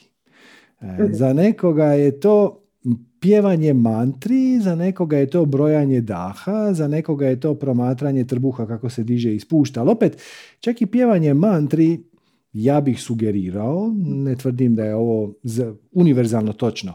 E, pjevanje mantri je također jedna prolazna faza, jer ona zapravo nadjača um. E, svačeš, znači, recimo da smo ti i ja udaljeni deset metara u jednoj prostoriji i sad pokušavamo se došaptavati. Uh-huh. I sve je u redu dok je tišina, ali čim neko sa strane upali muziku, više... više se ne čujemo. E, to znači nadjačat svoj, svoje misli. E, to je ok kao privremena faza dok e, ne dođeš do trenutka kad osjetiš da možeš otpustiti mantru i ostati u tišini. Znači, ako ti je mantra najdraža na svijetu, pjevaš dvadeset minuta mantru i onda ostaneš par minuta promatati taj efekt koji je mantra u tebi ostavila i to je prava meditacija. Prava meditacija je zaljubit se u tišinu. Ok. Ali opet, nema, nema svrhe silit. Ako sjedneš i kažeš ja neću brojati dah, ja neću pjevat mantre, ja neću nikakvu tehniku raditi, nikakvu metodu, kako to u Zenu kažu, ja ću samo sjest i ja ću čekati da uđem u tišinu i onda ću se u nju zaljubiti, mm, to će ići teško. Ne kažem da neće, ali malo je to da. nasilno. Nego uzmeš šta god je najbliže tome. I recimo, brojanje daha je jedna tehnika s kojom se može početi. Kad osjetiš da je to brojanje daha ti je već ide dosta dobro, u smislu da ti se zna desit da dođeš od jedan do deset bez da imaš jednu jedinu misao. To isto nije, nije. E, onda možeš otići na sljedeću fazu, a to je da pratiš svoj dah, ne, ne moraš ga brojati, možeš ako hoćeš, ali ideja je da kad izdahneš i kad se dogodi ona pauza između izdaha i sljedećeg udaha, da malo u njoj uživaš. Samo da je dopu, dopustiš joj da bude. I ponekad, to znači trajati pet šest sekundi, ponekad ćeš tih pet šest sekundi stvarno uspjeti ostati bez jedne jedine misli, ponekad će se misao ubaciti, nema veze. Nema veze. I ako vidiš da se misli stalno ubacuju, vratiš se na brojanje daha, odeš korak natrag, to nije nikakva sramota, dapače, uh, to se smatra velikom snagom, jel te? Zato što vratit se na bazičniju tehniku je zapravo znak da si savladao svoj ego, jer će se pojaviti spiritualni ego. Ja sam savladao onu početničku tehniku, to je samo za djecu, ja sad radim ozbiljnije stvari. To je samo, opet ego, samo na drugi način. Vratiš se natrag i sve ok. Da, super. Evo sad dok smo pričali isto, ja, ja sam prisutna te tišine. Čujem tu tišinu, osjetim je. I dok pričam, ona je cijelo vrijeme tu, ta tišina. Ono što, što, što, što sad nabra nekako ono što je meni došlo, meni najviše prija kad tako stavim ruku, ovako stavim ruke i onda tako, kad udišem i kad osjetim tu plućima, e to mi tako ovako, te osjetim. Da, da, da, da, da. To, mi, to mi baš ono, od svega prije. Ovaj, e. Znate, onda, onda, drži, onda se drži te tehnike, ali bez očekivanja, u smislu, dopustio je da se promijeni. Možda ćeš imati do kraja života, to je u redu. Ali ako osjetiš za tri mjeseca, šest mjeseci da bi nešto drugo, uh-huh. to je skroz ok. Ok. Super, Srđo, hvala ti puno. Ono, baš jedan duboki razgovor, onako, baš ono što, je, što bi je trebalo. Baš ti hvala puno. Hvala tebi. Namaste. Hvala. Hvala. Ćao, čao. Ok. A, ajmo Valentina. Zdravo Valentina. Zdravo, kako Ljubi. Si? Odlično, ti? Odlično, veliki pozdrav svima iz Španjolske, ima nas svugdje. Bravo, gdje si točno? Valencia, Valencia, moj omiljeni grad. Muy bien. Yes, vale. Muy me, bien. Me, me encanta mucho. A mi también, es perfecto vivir aquí. Uh, dobro, evo ovako da počnem. Znači, ja imam i slijedim prilično dobro, rekla bih, svoju strast, a to su strani jezici. Pričam ih puno, vježbam ih puno, učim ih puno i dijelim ih drugima puno. I uživam u tome, stvarno, to bez daljnjeg. Između ostalog i španjolski, jel? I voljela bi i živim, jel, u, u toj zemlji. I čak imam i svoju neki, ne, ono, dijelim, dijelim svima tu strast, ali imam i svoj neki projekt koji zamišljam kao danas sutra jedan posao, onako, pustila sam to da ide svojim tokom, jel? E, međutim, neka moja, pa možda i čak i druga strast je to da bih htjela pronaći neki posao, ono, pravi posao, jel? E, tu u Španjolskoj, čisto moram napomenuti, znači nije to iz, neke, iz nekog nedostatka, nego jednostavno bih htjela skupiti nekako iskustvo toga kako je raditi u nekoj španjolskoj firmi i općenito za vrijeme studija, ja sam završila prošle godine studij, završila sam master novinarstva, ali evo, jezici su nešto što me više zanima, ali sve mi je to nekako, može se to ukombinirati. I tražim, mislim, prošle godine sam završila posao, radila sam, pardon, neku praksu i već duže vrijeme, jel, pokušavam naći taj posao i kažem, nije to neki nedostatak, nego jednostavno iskustvo, jer sam i za vrijeme studija radila različite poslove čisto iz znatiželje i više razumijem druge ljude na nekim drugim poslovima, jel? Kad prođete to iskustvo. Međutim, iz nekog razloga situacija je vrlo zanimljiva, ono, neće me niko. Situacija je takva da, jel, na razne ra- načine poduzimala sam akcije od, ono, standardnih online prijava do toga da sad idem od vrata do vrata, jel, bez ikakvog, ono, čak to mene u biti zapravo i ne brine, jer nemam neko sad ono, ali ipak je podsvjesno neka moja želja.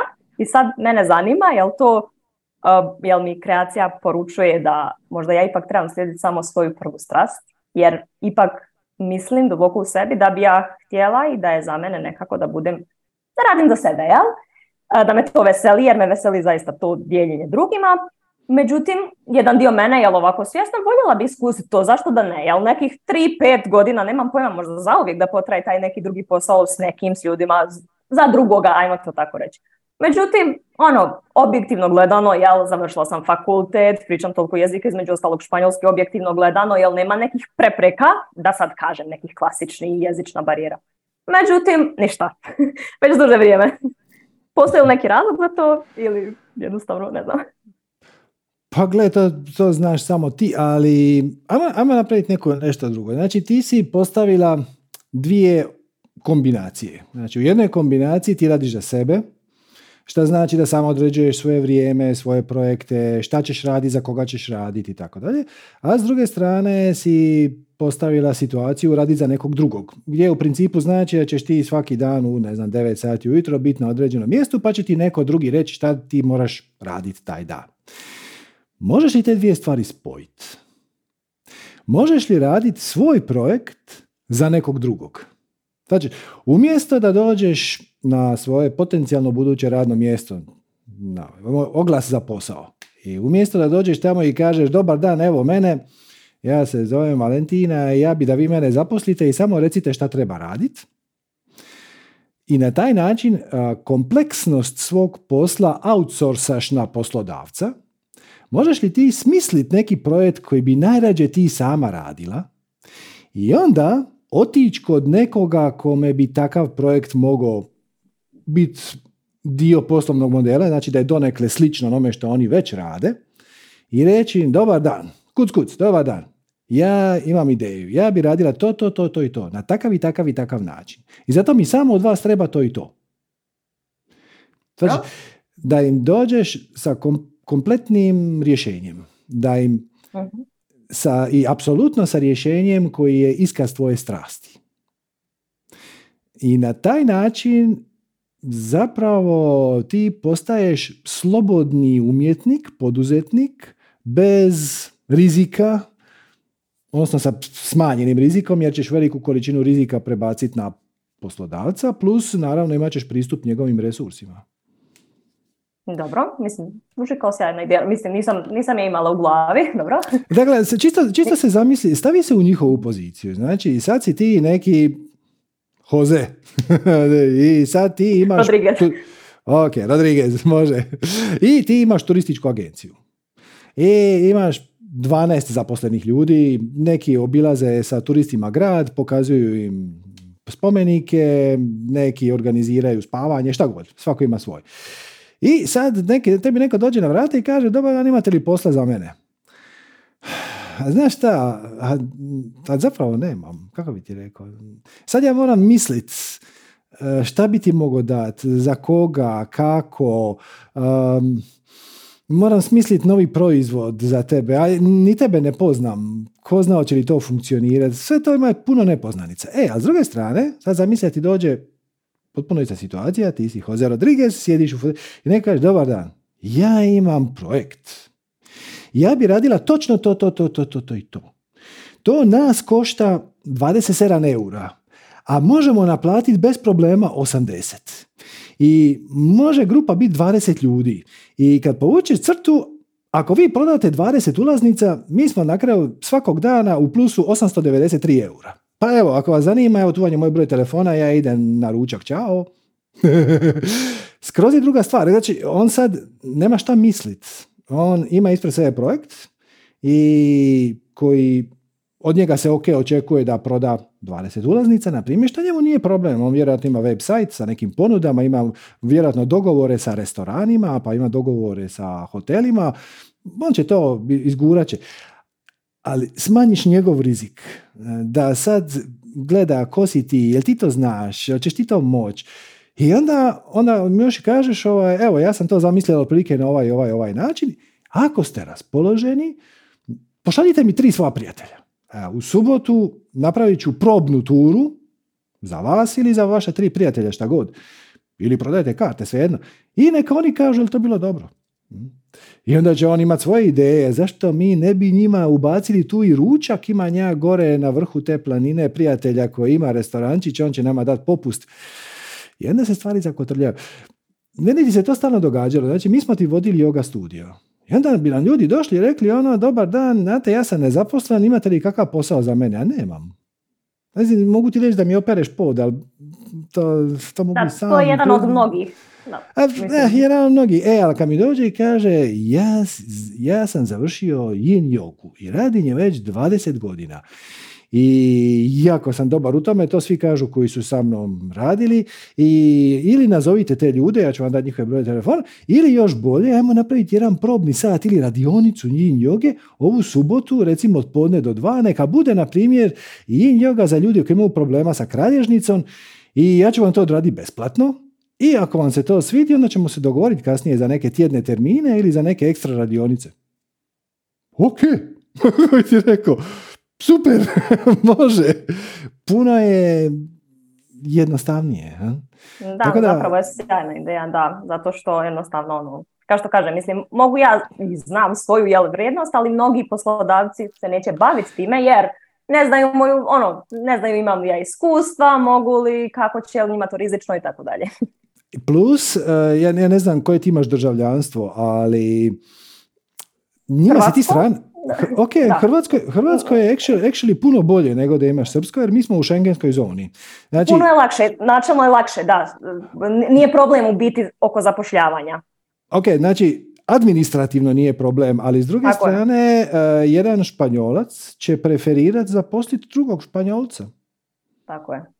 Tako je. Mislim, čisto ono kao emocionalno, kao za, zašto bi sad dovlačili tu neke strance ako su naši ljudi nezaposleni? Hm? Tako, tako, da, e, tako da imaš odličnu kombinaciju, znači nije mu problem tebe provući kroz papire, ali ima tu vjerojatno neku blokadu da bi rađe zaposlio Španjolca, što ne možeš ga kriviti.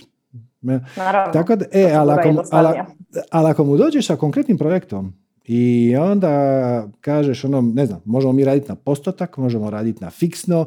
Ako to ne bude funkcioniralo, kad prosječan broj ljudi po toj turi bude pao ispod sedam, samo je vi ukinite. Znači, ono, on tu nema nikakav rizik i daš mu neku platformu na koju može graditi. Hoću reći, olakšaj mu posao. I na taj način, čak i ako te odbiju, ćeš puno naučiti. Ako te slučajno odbije, recimo, jel vas mogu zamoliti za jednu uslugu? Biste li mi objasnili koje su tu vaše e, primjedbe? Jer ja bi jedan dan jako rado bila menadžer i jako bi mi pasalo da mi vi kažete svoje iskustvo. Možda on ima neki uvid koji tebi neće pas na pamet. Možda za tu turu u centru grada moraš imati posebnu dozvolu. Ti to ne znaš. On to zna, njemu je to posao. I on ti on kaže, tvoja ideja je odlična, ali znaš, to po centru neće funkcionirati, zato ti treba posebna dozvola.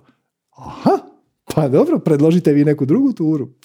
Znači, ili, ako ništa drugo, odeš vani sa iskustvom i kažeš, hm, zanimljivo, znači, ako ikad to budem htjela raditi, treba će potražiti posebnu dozvolu. Dobro, dobro, zanimljivo, zanimljivo, zapisat ćemo. I onda si nešto naučila, opet dobro. Je, je, to je točno, jer i samim ovako razgovorima mi je interesantno zapravo dolaziti od vrata do vrata i razgovarati i gledati onako profile ljudi, pa čak nekad kad s nekim popričam čak vidim, o, drago mi je da nisam tu. I tako neke stvari ovako naučim da zapravo ono, kad nešto želimo, pa možda to zapravo ne želimo i tako neke stvari, tako da je interesantno, ali evo, htjela sam malo popričati na tu temu, pa da vidim šta bi mogla iskombinirati i u čemu je problem. Mislim, problem pod navodnicima. Nikakav, nikakav problem, A, samo evo, kreacija ti sugerira da napraviš dvije muhe jednim udarcem. Znači, istovremeno ćeš dobiti i posao u Španjolskoj i menadžersko iskustvo. Što je puno bolje nego samo jedno ili samo drugo. I puno manje stresno nego da sad u stranoj zemlji pokrećeš svoj posao, to ono, uvijek ima izazove koje, čak i kad u svojoj zemlji pokrećeš posao, ima izazove koje nisi predvidio. Ja mogu misliti da je u stranoj vjerojatno još teže. Točno, točno to. Ništa, s moje strane, muchas gracias i to je to. De nada, con grande gusto. Hvala ti, namaste. Ćao, ćao. Ok, ajmo, Dragica. Bravo, Dragica!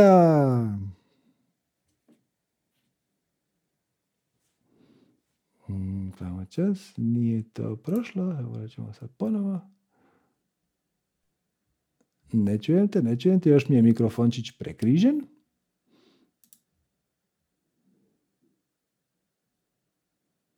A, na, tre, na trenutak se bio mikrofon aktivirao, pa se ponovno deaktivirao, evo ga.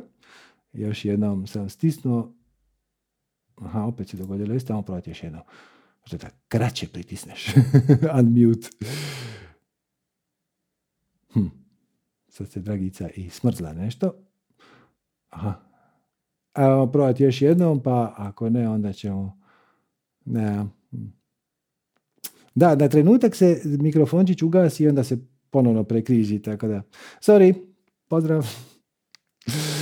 Probat ćemo možda još jednom ako ostane vremena. Uh, ok, ajmo, ajmo, ajmo Andreja. Zdravo, Andreja. Hello. Juhu. Juhu. Sam se kudila da pobegnem jer uh, mi večeramo. U kući je kaos, mi se pakiramo na godišnji, ali ja sam vidjela Bubamaru danas u najavi u podne za Satsang i kao, ja se moram javiti. A i, da, da. I jednu majicu nemam spakiranu za sutra ujutro, ali nema veze, to će se riješiti. E, dobro večer, kako si, prvo pitanje? Super, super, di ideš na godišnji? E, idemo za Hrvatsku. Da, spojit ćemo ugodno s korisnim, ovaj... Um, imam ovak neke kao bez veze, tu je neki praznik idući tjedan pa smo si malo spojili spontano, a i meni se taman fino sve poklopilo zbog moje strasti, tako da eto, ne moram se žaliti. Odlično. Da, um, i što me vodi do mog pitanja. Mm-hmm. Znači, od zadnji put kad smo se mi čuli, um, ja sam uh, ponosna vlasnica firme, uh, otvorila sam studio sa sjećama. I super, i sad to je sve ono official i ja naručila sve džarse, to sve lijepo došlo i došao je trenutak kad sam, pardon, um, krenula naručivati eterična ulja za svijeće. Mm-hmm. I, i ne znam, i neš mi je došao mi neki glas kao ajde ti još jednom pogled, po, provjeri sve ove safety data sheets koji svako eterično ulje ili mirisno mora imat i još provjeriti jednom temperature m, i tak neke podatke. Mm-hmm. I ja, od, mislim, od koliko ih ima, ja ne znam, valjda ima prek sto eteričnih ulja na, na tržištu i ja piknem jedno koje znam da hoću naručiti i pogledam flashing point dvadeset jedan stupanj. Znači to je temperatura prilikom koje, za ove koje ne znaju, um, prilikom koje tvar počne izgarati i što ima nižu temperaturu, to je ona zapaljiv, zapaljivija. Znači ispod šezdeset stupnjeva se smatra visoko zapaljivim. I ovaj moj ima dvadeset jedan i meni panika. I reku, dobro, ajde, to je samo jedan, idemo drugi, trideset pet, idemo treći. I, znači, ono, nijedan nema ispod šezdeset, meni se vosak krene na sedamdeset taliti. I ono, mali slomić, živčani, šta sad?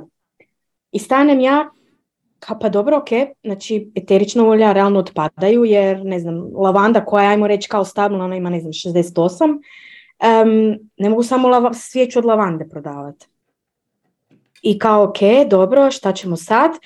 Druga opcija je mirisna ulja, treća opcija je piši kući propalo. I sad mene zanima, e, mislim, meni je kao, ja sam dobila kra, kao tu informaciju, kao pa dobro, ići će se mirisnim uljima.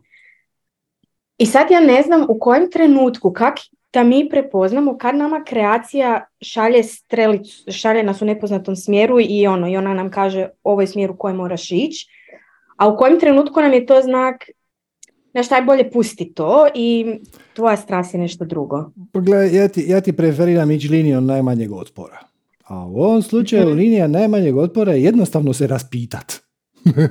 Ja sam siguran da, dakle, nisi prva koja proizvodi svijeće u svijetu, da. Nis, nisi prva koja radi mirisne svijeće i nisi prva koja se, se sjetila staviti unutra eterično mirisno ulje, ekstrakt, nešto od toga, boju, šta već ide unutra. Tako da te informacije negdje postoje. Ono, probaj, pitaj ChatGPT. Ko je eterično ulje? Eto, vidiš, bravo. Ali, ali e, mora postojati neka knjiga, mora postojati neki seminar, mora postojati, mislim, viđam po dućanima mirisne svijeće, prema tome može se Viđam ih od da, lavande da. I od vanilije i čak i od, od one, nekih egzotičnih mirisa, kao što recimo miris pamuka. Da, ali to su, sve, to su mirisna ulja, znači to nisu svijeće od eteričnih ulja. I sad ovoga kao, ali meni je to, mislim, ja sam si sad kao naručila nekolicinu da ono čisto da vidim šta je.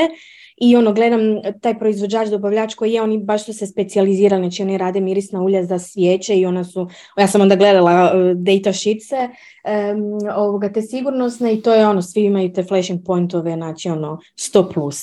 Znači, i onda meni vrag nije dao mira, ok, ajmo, ajmo googlat još jednom, da, ja, da se ja uvjerim, ono, postoji ne znam koji put i opet ono različiti, čak i neko ko, ko je ne, neki aromaterapeutski blogovi i forumi, našla sam kao da ono, da a, eterična ulja nisu baš pogodna za uh, korištenje u svijećama zbog tih visokih uh, temperatura oko plamena, ne, jer to je ono bude i po osamsto stupnjeva i mogu biti realno hazardous, ne. To da, i onda bi to bilo kao To nije, to nije bilo da dobro, se, da. Da ti se zapali kuća od svijeće. Da, plus ovoga, oni imaju one kao uh, znakove, ne piktogrami koji jesu na tim uh, šicima, uh, koje se kao, ka, kak se s njima um, rukovati i šta mogu prouzrukovati. I sad između ostalog je bilo kao do not evaporate, do not inhale, ok, mislim neću ga udisat, ali uh, ne znam, uh, moram nositi zaštitne rukavice, masku, to sam svejedno planirala. Ali ono, prva, prvi je kod tog bilo, kod natmega, kod muškatnog koraha, je bilo um, um, may cause cancer. If uh, swallowed uh, can be fatal. I sad ja ne znam ono kao šta da radim. Jel pa to... gle, ja, ja ne znam puno o mirisnim svijećama, ali to mi ne zvuči kao neki sastojak koji bi trebalo stavljati unutra, koji izaziva rak. Da, da, da, da. Gle, postoji da. Znanost oko toga, postoji razlog zašto ne postoji mirisna svijeća, sad ću ja lupit ruže, možda i postoji, ne znam.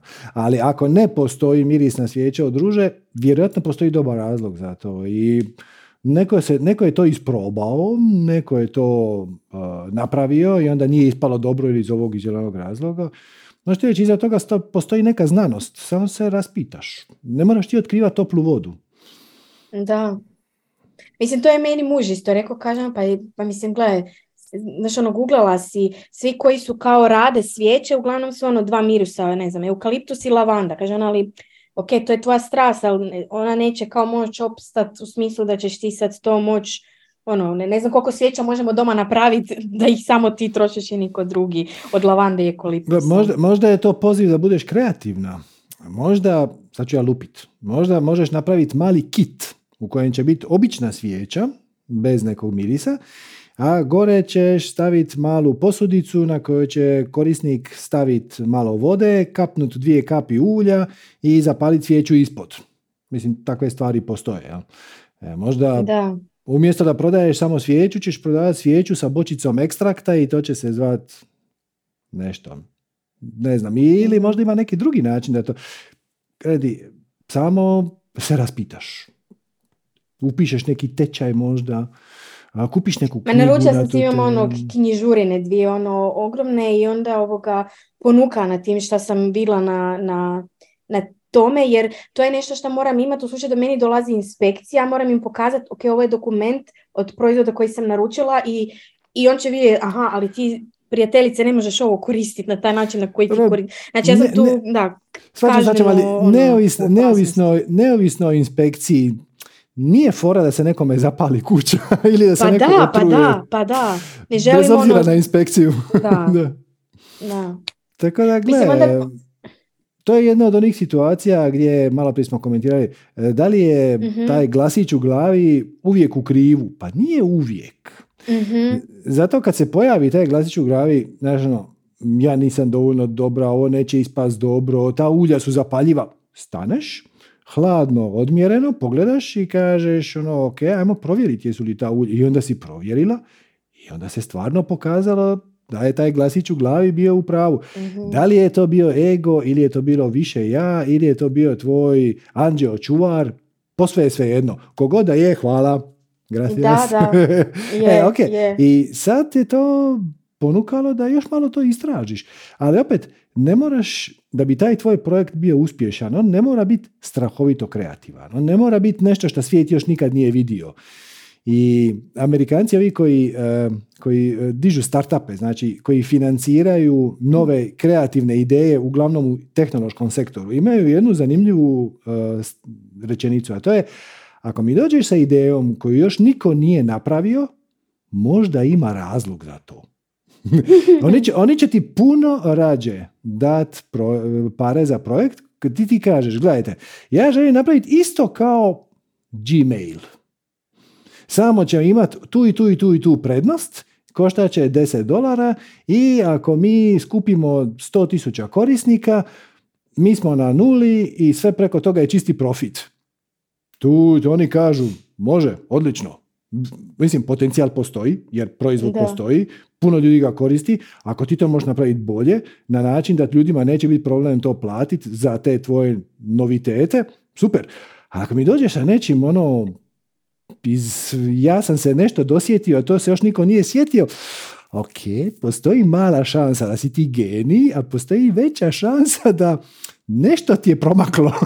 Tako da, ne moraš ti biti genij, samo proizvodiš najbolje što možeš, to što te veseli, i imaš svoju publiku i neko će kupiti svoju svijeću, a neko će kupiti svijeću u dućanu koji prodaje biljnu opremu, ono, što stoji između insekticida i herbicida. Ima i takvih, imaš, ono, po dućanima za razne namjere, ima mirisnih svijeća koje su uglavnom niže kvalitete, ali to je svima jasno. Svima je jasno da, da ako svijeća košta dva eura, da je vjerojatno niže kvalitete do nekog košta deset. Šta ne znači da je niko neće kupiti. Da, da. Mislim, Ikein odjel je sa svijećama, ono, uglavnom uvijek prazan jer je rasprodano, znači neko ih mora kupovati. Ba, imaš, ih u, imaš ih u Bauhausu, imaš ih u D M-u, imaš ih u Milleru, znaš, svudje ih imaš. I ono, u istom tom D M-u ili Milleru imaš svijeću za tri eura i svijeću za devet eura. Uh-huh. Stoje jedna pored druge, pretpostavljam da je ovo devet bolja, ali s druge strane ponekad mi nije toliko važno. Ponekad ću uzeti ovo tri i bit ću s tim sasvim zadovoljan. Svaka, svaki kvalitetan proizvod nađe svog kupca. Ako ti imaš poriv da ga napraviš malo drugačije, napravi ga, svakako ne po cijenu zdravlja tvojih klijenata, ili, i nemoj mi zapaliti kuću isto, to isto nije da, dobra ideja. Da. Obično ljudi kojima, izgore, kojima kuća izgori zbog tvog proizvoda nisu kupci koji će se vratiti, više kupci koji će te tužiti. Da, i onda, i tako, onda neću moći slijediti svoju strast tako i tako. Ali mislim, ono tako. Što me još dodatno kao, ono, da, možda je ovo malo, ono, to jest, ajmo mi u drugom smjeru, je kad sam upala u taj rabbit hole, ono, u, u, istraživajući, je bilo to, ono, frapiralo me koliko zapravo sirovine, znači drveća, biljaka je potrebno da bi se estrahirao to eterično ulje iz nje. I onda sam si mislila kao, aha, ja kao brijem na neko, ono, sustainability, ekologiju, ovo, ono, a ono, naj, znači, to nije baš ono, niti je ekološki, niti sustainable, niti ništa. E, da vidiš, tvoji da, anđeli da. čuvari su te pogurali u pravom smjeru. Da, da. Dobro. Mislim, e, došla su meni ulja, ja sam, eto, baš sinkronicitetno danas ujutro u šest i trideset ovoga, um, zamutila te svoje prve svijeće. Ovoga, baš, baš mi je bio guš, muž, mislim, mi smo, znamo se od, ono, od, od osnovne škole, ali smo skupa sa trinaest godina u braku, i danas mi je prvi put rekao nešto što uopće, mislim, ja nisam bila svjesna. Kaže on: i kak si? Ja reku: super sam. Kaže on kao: vidim da imaš jedan mot. Ja reku: šta? Kao, ne kužim. Kao, imaš, ti imaš jednu posebnu radnju kad si u flowu i kad si sretna. Kažem: ne kužim šta misliš. Kaže on: imaš to nešto s rukom, ovak ideš. Ja kažem: ma želiš mu? Kažem: ne, ne, ne, kao da, ka, nisi to skuža. Kažem: ne. Tako da, eto, valjda je onda bilo Središ, dobro. Imaš još jedan detektor svoje strasti. Kako se jedan dan uloviš kako radiš to s rukom, a nije vezano za svijeće, to bi ti mogao biti hint da. da to s čime se Aha. sad baviš je također jedan dio tvoje strasti. Tako to je odlično. Super, bravo. Da. Da. Ovoga, ma ne, nekak mislim si, ono, fakat ovaj cijeli dio mi je baš gušti oko sad to i oko Shopify pripremljenja, tako da, i, i s financijskog aspekta, ono, nisam uložila, ono, bliži se petorostrukom broju, tako da nekak mislim da bi me kreacija bi mi puno prije rekla: ajde stani, odi ti negdje drugdje, ne bi me pustila da odem ovak daleko. Ja nekak to si tak gledam, pa onda valjda... Osim ako ta strelica u neočekivanom smjeru ne bi vodila u nešto još bolje. Da, vidit ćemo. Dakle, samo pola, samo pola. Ako uživaj u procesu, to je najvažnije. Igraj da. se, zabavljaj se, uh, budi sigurna, ono, nemoj napraviti proizvod koji je štetan za ljude i za da, okolinu naravno. I za imovinu. Da, da, da. I sviđa sve, ok. Eto. Da. Um, dobro, imam još jedno kratko pitanje s malo filozofske strane. Uh, ja sam bila poslušala na tvoj video koji si nedavno izbacio van um, po, um, onaj na, teme, na temu kina i, i mi smo promatrači u kinu, ono su um, glumci i tak smo mi glumci u svom životu. Um, ali ja imam situaciju gdje se ja ulovim kako promatram samu sebe. Bravo. Ne znam kako bi ti to pisao. Znači, imam, ne znam, tipa situaciju i sad izreagiram na nju i onda uhvatim se, aha, ovo si sad, ovo ti izazvalo određenu emociju ili bilo šta i onda se uhvatim kak sam se uhvatila da sam se uhvatila u tomu. Ne znam, jel sam to krivo nešto, jel mene to... To je ne... odlično, to je odlično. I sad kad si se uhvatila da si se uhvatila u toj emociji, možeš... E... otići korak dalje i iskoristiti tu informaciju. Znači, ako ti ta inf- emocija u kojoj si se ulovila nije draga, ako je to neka tjeskoba, mm-hmm. ako je da. to neki sram, mm-hmm. krivnja, onda pogledaš koje uvjerenja i definicije noši, nosiš u sebi koje bi mogle izazvati takvu emociju na tu situaciju. Doslovno, mm-hmm. šta je najgore što se može dogoditi? Ili, u što bih ja trebala vjerovat da mi ova situacija u kojoj sam se našla proizvede reakciju kao što se dogodila. Srama, krivnje, straha, tjeskobe i tako dalje. Ako je to neka pozitivna emocija, onda to isto zabilježiš i onda se trudiš šta više se nalaziti u takvim mm-hmm. situacijama i to je više manje sve. To znači koristiti emocije kao svoju navigaciju. Kad, mm-hmm. kad osjetiš da, da dolazi pozitivna emocija, to znači da si u tom trenutku harmoniziran sa svojim višim ja, sa svojim vi, širim bićem, i onda nastaviš. A kad se pojavi loša, to je samo signalna lampica na kokpitu auta koja kaže imaš uvjerenje koje te tu mm-hmm. koči, ne, nešto, nešto si pokupila po putu što nije harmonizirano sa tvojim višim bićem i onda to potražiš i onda to pogledaš i otkriješ i primijetiš da je besmisleno, otpustiš i bez te kočnice nastaviš dalje.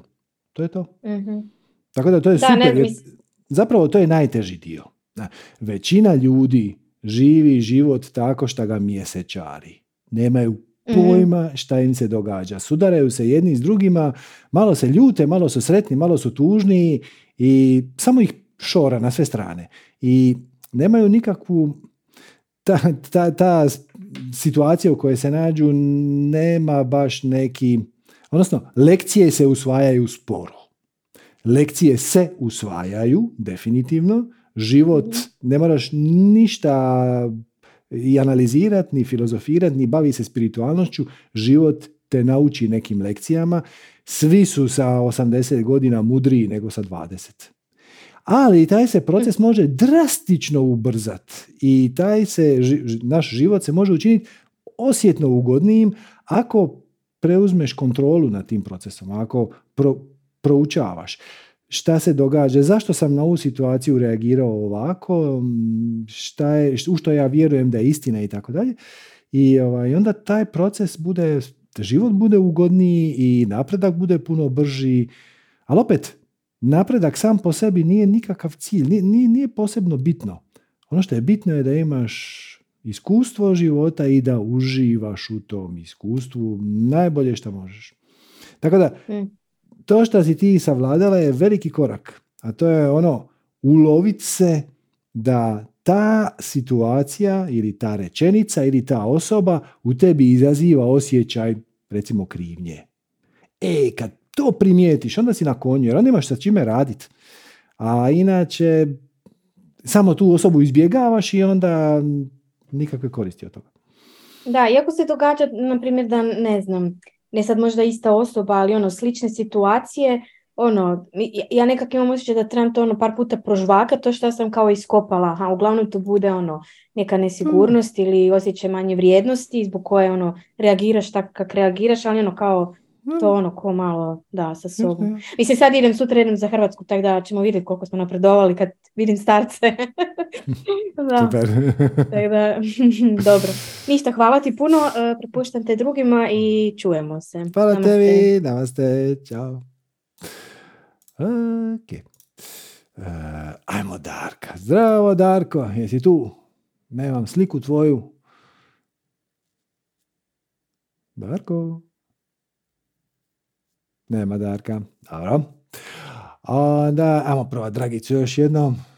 Aha, čekao, Darko se vratio. Sad, evo, sad, ako, ako se Dragica uključi, onda ćemo Dragicu. Ako se Dragica ponovno ne uspije uključiti, onda ćemo se vratiti Darku.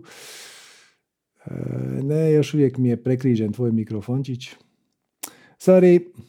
Idemo kod Darka. Zdravo, Darko.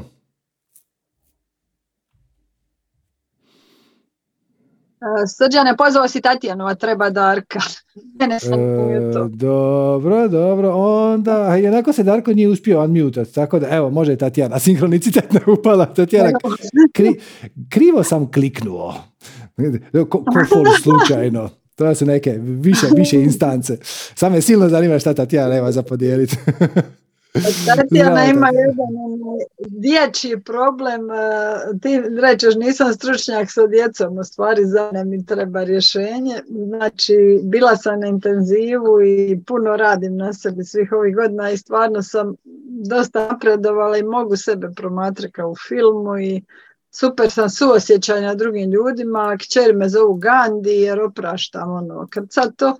Međutim, imam sina koji ima deset godina i koji me izbija iz cipela, koji me ono izluđuje. Znači, tu pola dana je ljubav, pola dana sam ono, mila majko, ono, ko da čekam sljedeću grešku pa da se izderem na njega opet. Ono. Više toliko uživam u toj ljuti. Neka doba da ono, evo, samo još nešto nek napravi. On je tvoj, on je tvoj najveći učitelj.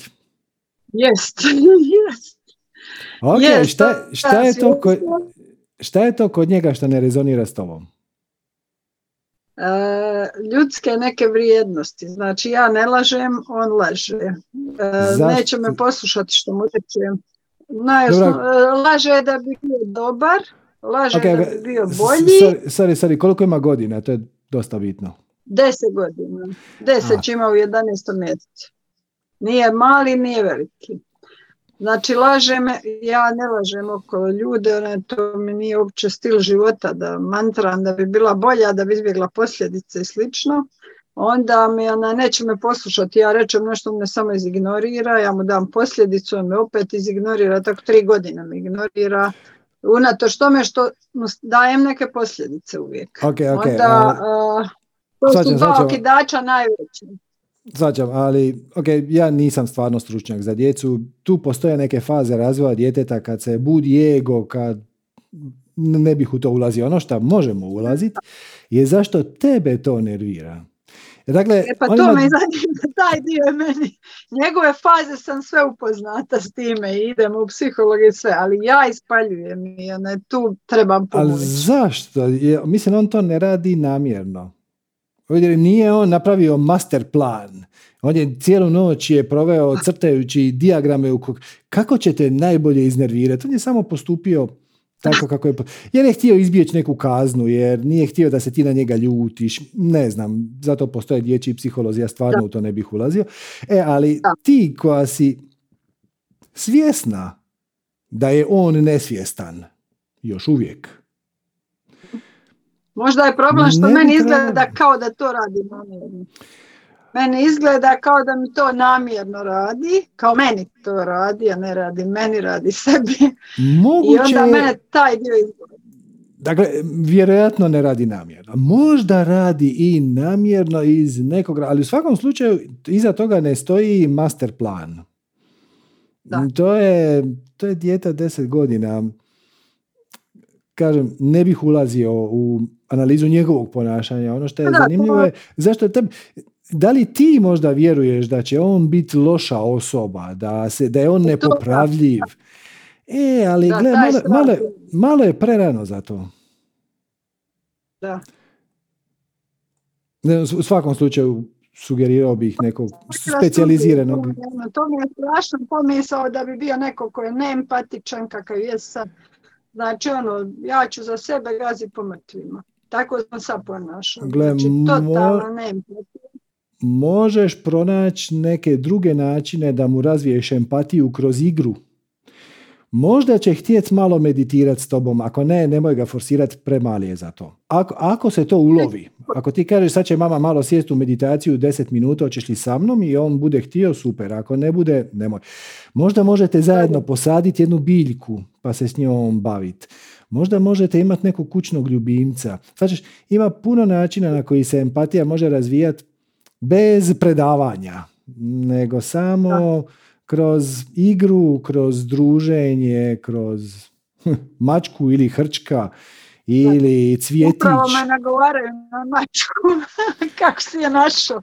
Upravo A me je? nagovaraju na mačku, a živim na desetom katu. Tako da, eto, i to je jedna puno, od opcija možda. Da, puno, puno ljudi ima mačke na desetom katu, ne boderu. Mačka je generalno sretnija ako ima pristup dvorištu, ali brojne mačke žive na desetom katu i...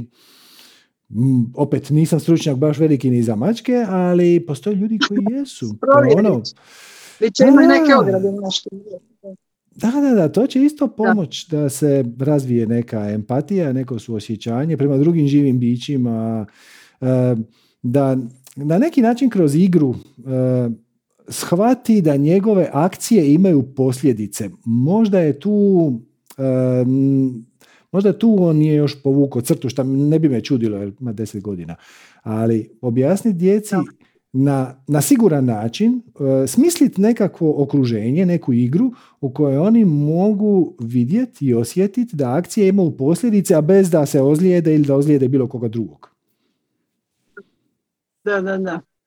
Imam kćer koja je u vrtiću radi, pa bit će valjda pomoći za takve akcije. Sigurno, sigurno, sigurno. Eto, a sa sobom što bi još mogla napraviti sa tim svojim strahom i, i, i tim, nemam pojma, da li ga se mogu tako lako riješiti. Samo ga ignoriraš. Gle, to je jednako kao da se brineš kad izađe iz kuće da ga neko ne otme. A mislim, da. Nekorisno je. Znači, da. Prvo, užasno je mala šansa, to se neće dogoditi. Zloupotreba mašte. Upravo to, to je zloupotreba mašte, da. Tako da, gle, da on ima, da on ima dvadeset pet do trideset godina, mi bi drugačije pričali. S obzirom da ima deset, da. Imaš obilje vremena da mu ugradiš neke temeljne vrijednosti na nježan način. Jer to što ti reagiraš oštro ne pomaže. Čak što više odmaže. Znači, jer... Možda to onda hrani nekog, hrani nekog malog sadistu u njemu koji će onda to ponoviti da bi ko zna šta. Kažem, nisam dječji psiholog, ne, ne bih u to ulazio. Da, da, da, imalo. Tako malo više ljubavi, malo, vi, e, malo više razvijati empatiju kroz, bez da se priča o empatiji, nego da uzgajamo biljke i imamo macu i to je to. Super, dobro. Ozelenit ćemo balkon. Hvala Srđane, pomogu. Hvala, hvala tebi. Hvala. Okay. E sad, šta ćemo sad? Hoćemo li Darka koji se javio ili... Ajmo, a, Darka koji se... Zdravo, Darko.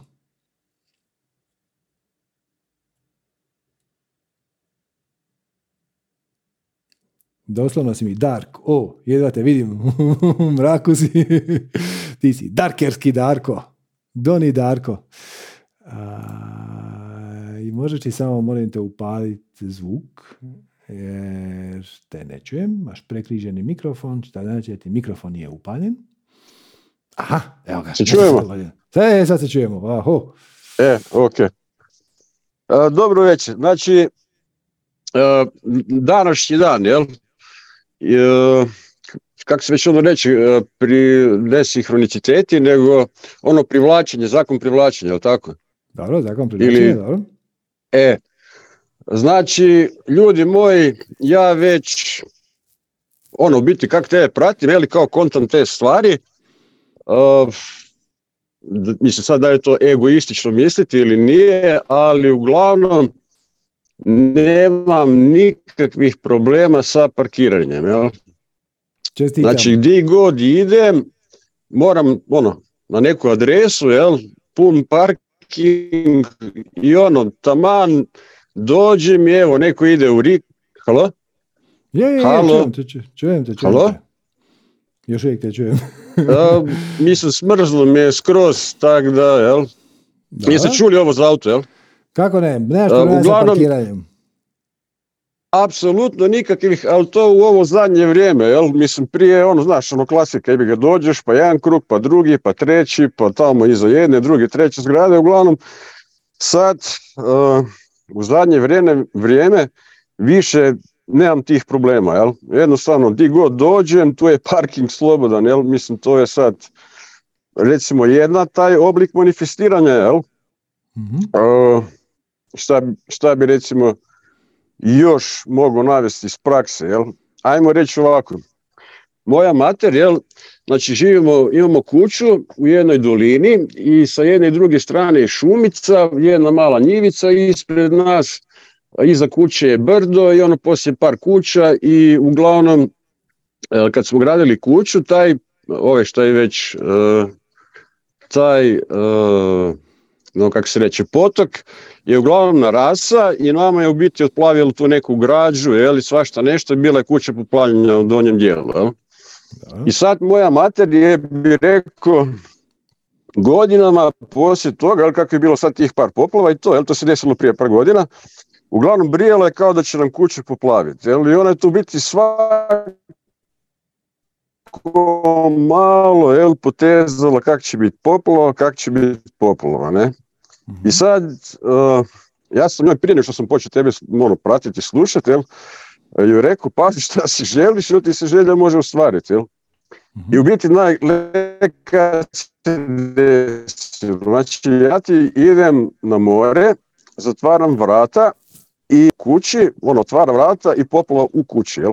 Šta se desilo? Pukla je cijev koja puni uh, vodu u kotlić i ono isteklo vada tri deset kubika vode, digli su nam, digo nam se parket, uh, ono, uglavnom poplava, kužiš, ono, vode je bilo, Kužim. ono, poplava, definitivno, jel? Okay. E, znači, to je biti da je bio nego ono, kako se, zakon privlačenja, jel tako? Pa, mislim, je li to, kužiš, tad je u biti, kako sam ja koncu, da će biti sama privukla tu poplavu, jel? Yeah. Dobro, ali evo, sad kad znaš da zakon privlačenja radi, na koji način ga koristiš u pozitivnom smjeru? Kakve si akcije poduzeo kako bi aktivirao zakon privlačenja i iskoristio ga na svoje i opće dobro, osim parkiranja?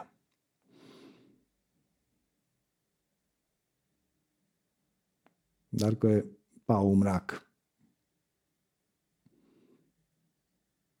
Sorry, jako ti je loša veza, više te ne čujem i ne vidim. Vidim da si još na vezi, ali ne čujem ništa. A well, valjda i to sinhronicitetno, onda ćemo tu završiti. Jer nakon nam je ta, tamo nekako tu vrijeme isteklo. A, sad, sad je Darko i, i pukla moja veza. Ok. Eto ljudi, hvala vam lijepa na vremenu i pažnji. Nadam se vam je bilo zabavno, ugodno, korisno, da ste nešto naučili ili barem malo proveli ugodnu večer ili ako gledate snimku, možda jutro, možda popodne, možda noć. Pa evo, ako nas želite podržati, da nastavimo s ovim programom na ovaj način, jedan od oblika obilja je donacija, www.manifestiranje.com kroz donacija, na svakoj smo donaciji beskrajno zahvalni, ali možete nam se odužiti na razne druge načine, možete se pretplatiti na YouTube kanal ako već niste, kliknite ono zvonce da vam dođu notifikacije kada ovakve stvari radimo ponovo, možete se pretplatiti na našu Viber zajednicu, e, obično ostavim link tu dole ispod e, opisa, to vam je najbrži i najefikasniji način da budete obaviješteni o našim aktivnostima. Možete ostaviti neki komentar na YouTubeu, Facebooku, gdje ste ovo već gledali. Društvene mreže to vole, kad vide da je neki video ima puno palčeva gore ili puno komentara, onda YouTube i Facebook pretpostave da je to nekakav vrijedan sadržaj, pa onda više promoviraju drugima, pa evo, tako da i to je jedan od načina kako nam se možete odužiti. Mi pripremamo neke nove stvari uh, uskoro, uh, neće bar biti toliko nove koliko će biti malo, re, malo ćemo promijeniti neke procese, ali ne, ne bih sada ništa o tome. Moram, moram prvo pripremiti website za to, a onda, onda ću vam iznijeti tu ideju kad sve bude spremno. Jer ideje su toliko dobre da ako ja sad to kažem, vi ćete me zasut mailovima. Kad će to biti? Kad će to biti? Tako da ne bih ništa žurio. Eto, hvala vam još jednom. Svako dobro želim do nekog sljedećeg sastan- sastanka, sat- satsanga i satstanka. Kad se spoji ispadne Satsang. Svako dobro, malo sam se umorio, pa mi se počeo petljati jezik. Eto, u svakom slučaju, svako dobro, uživajte i namaste.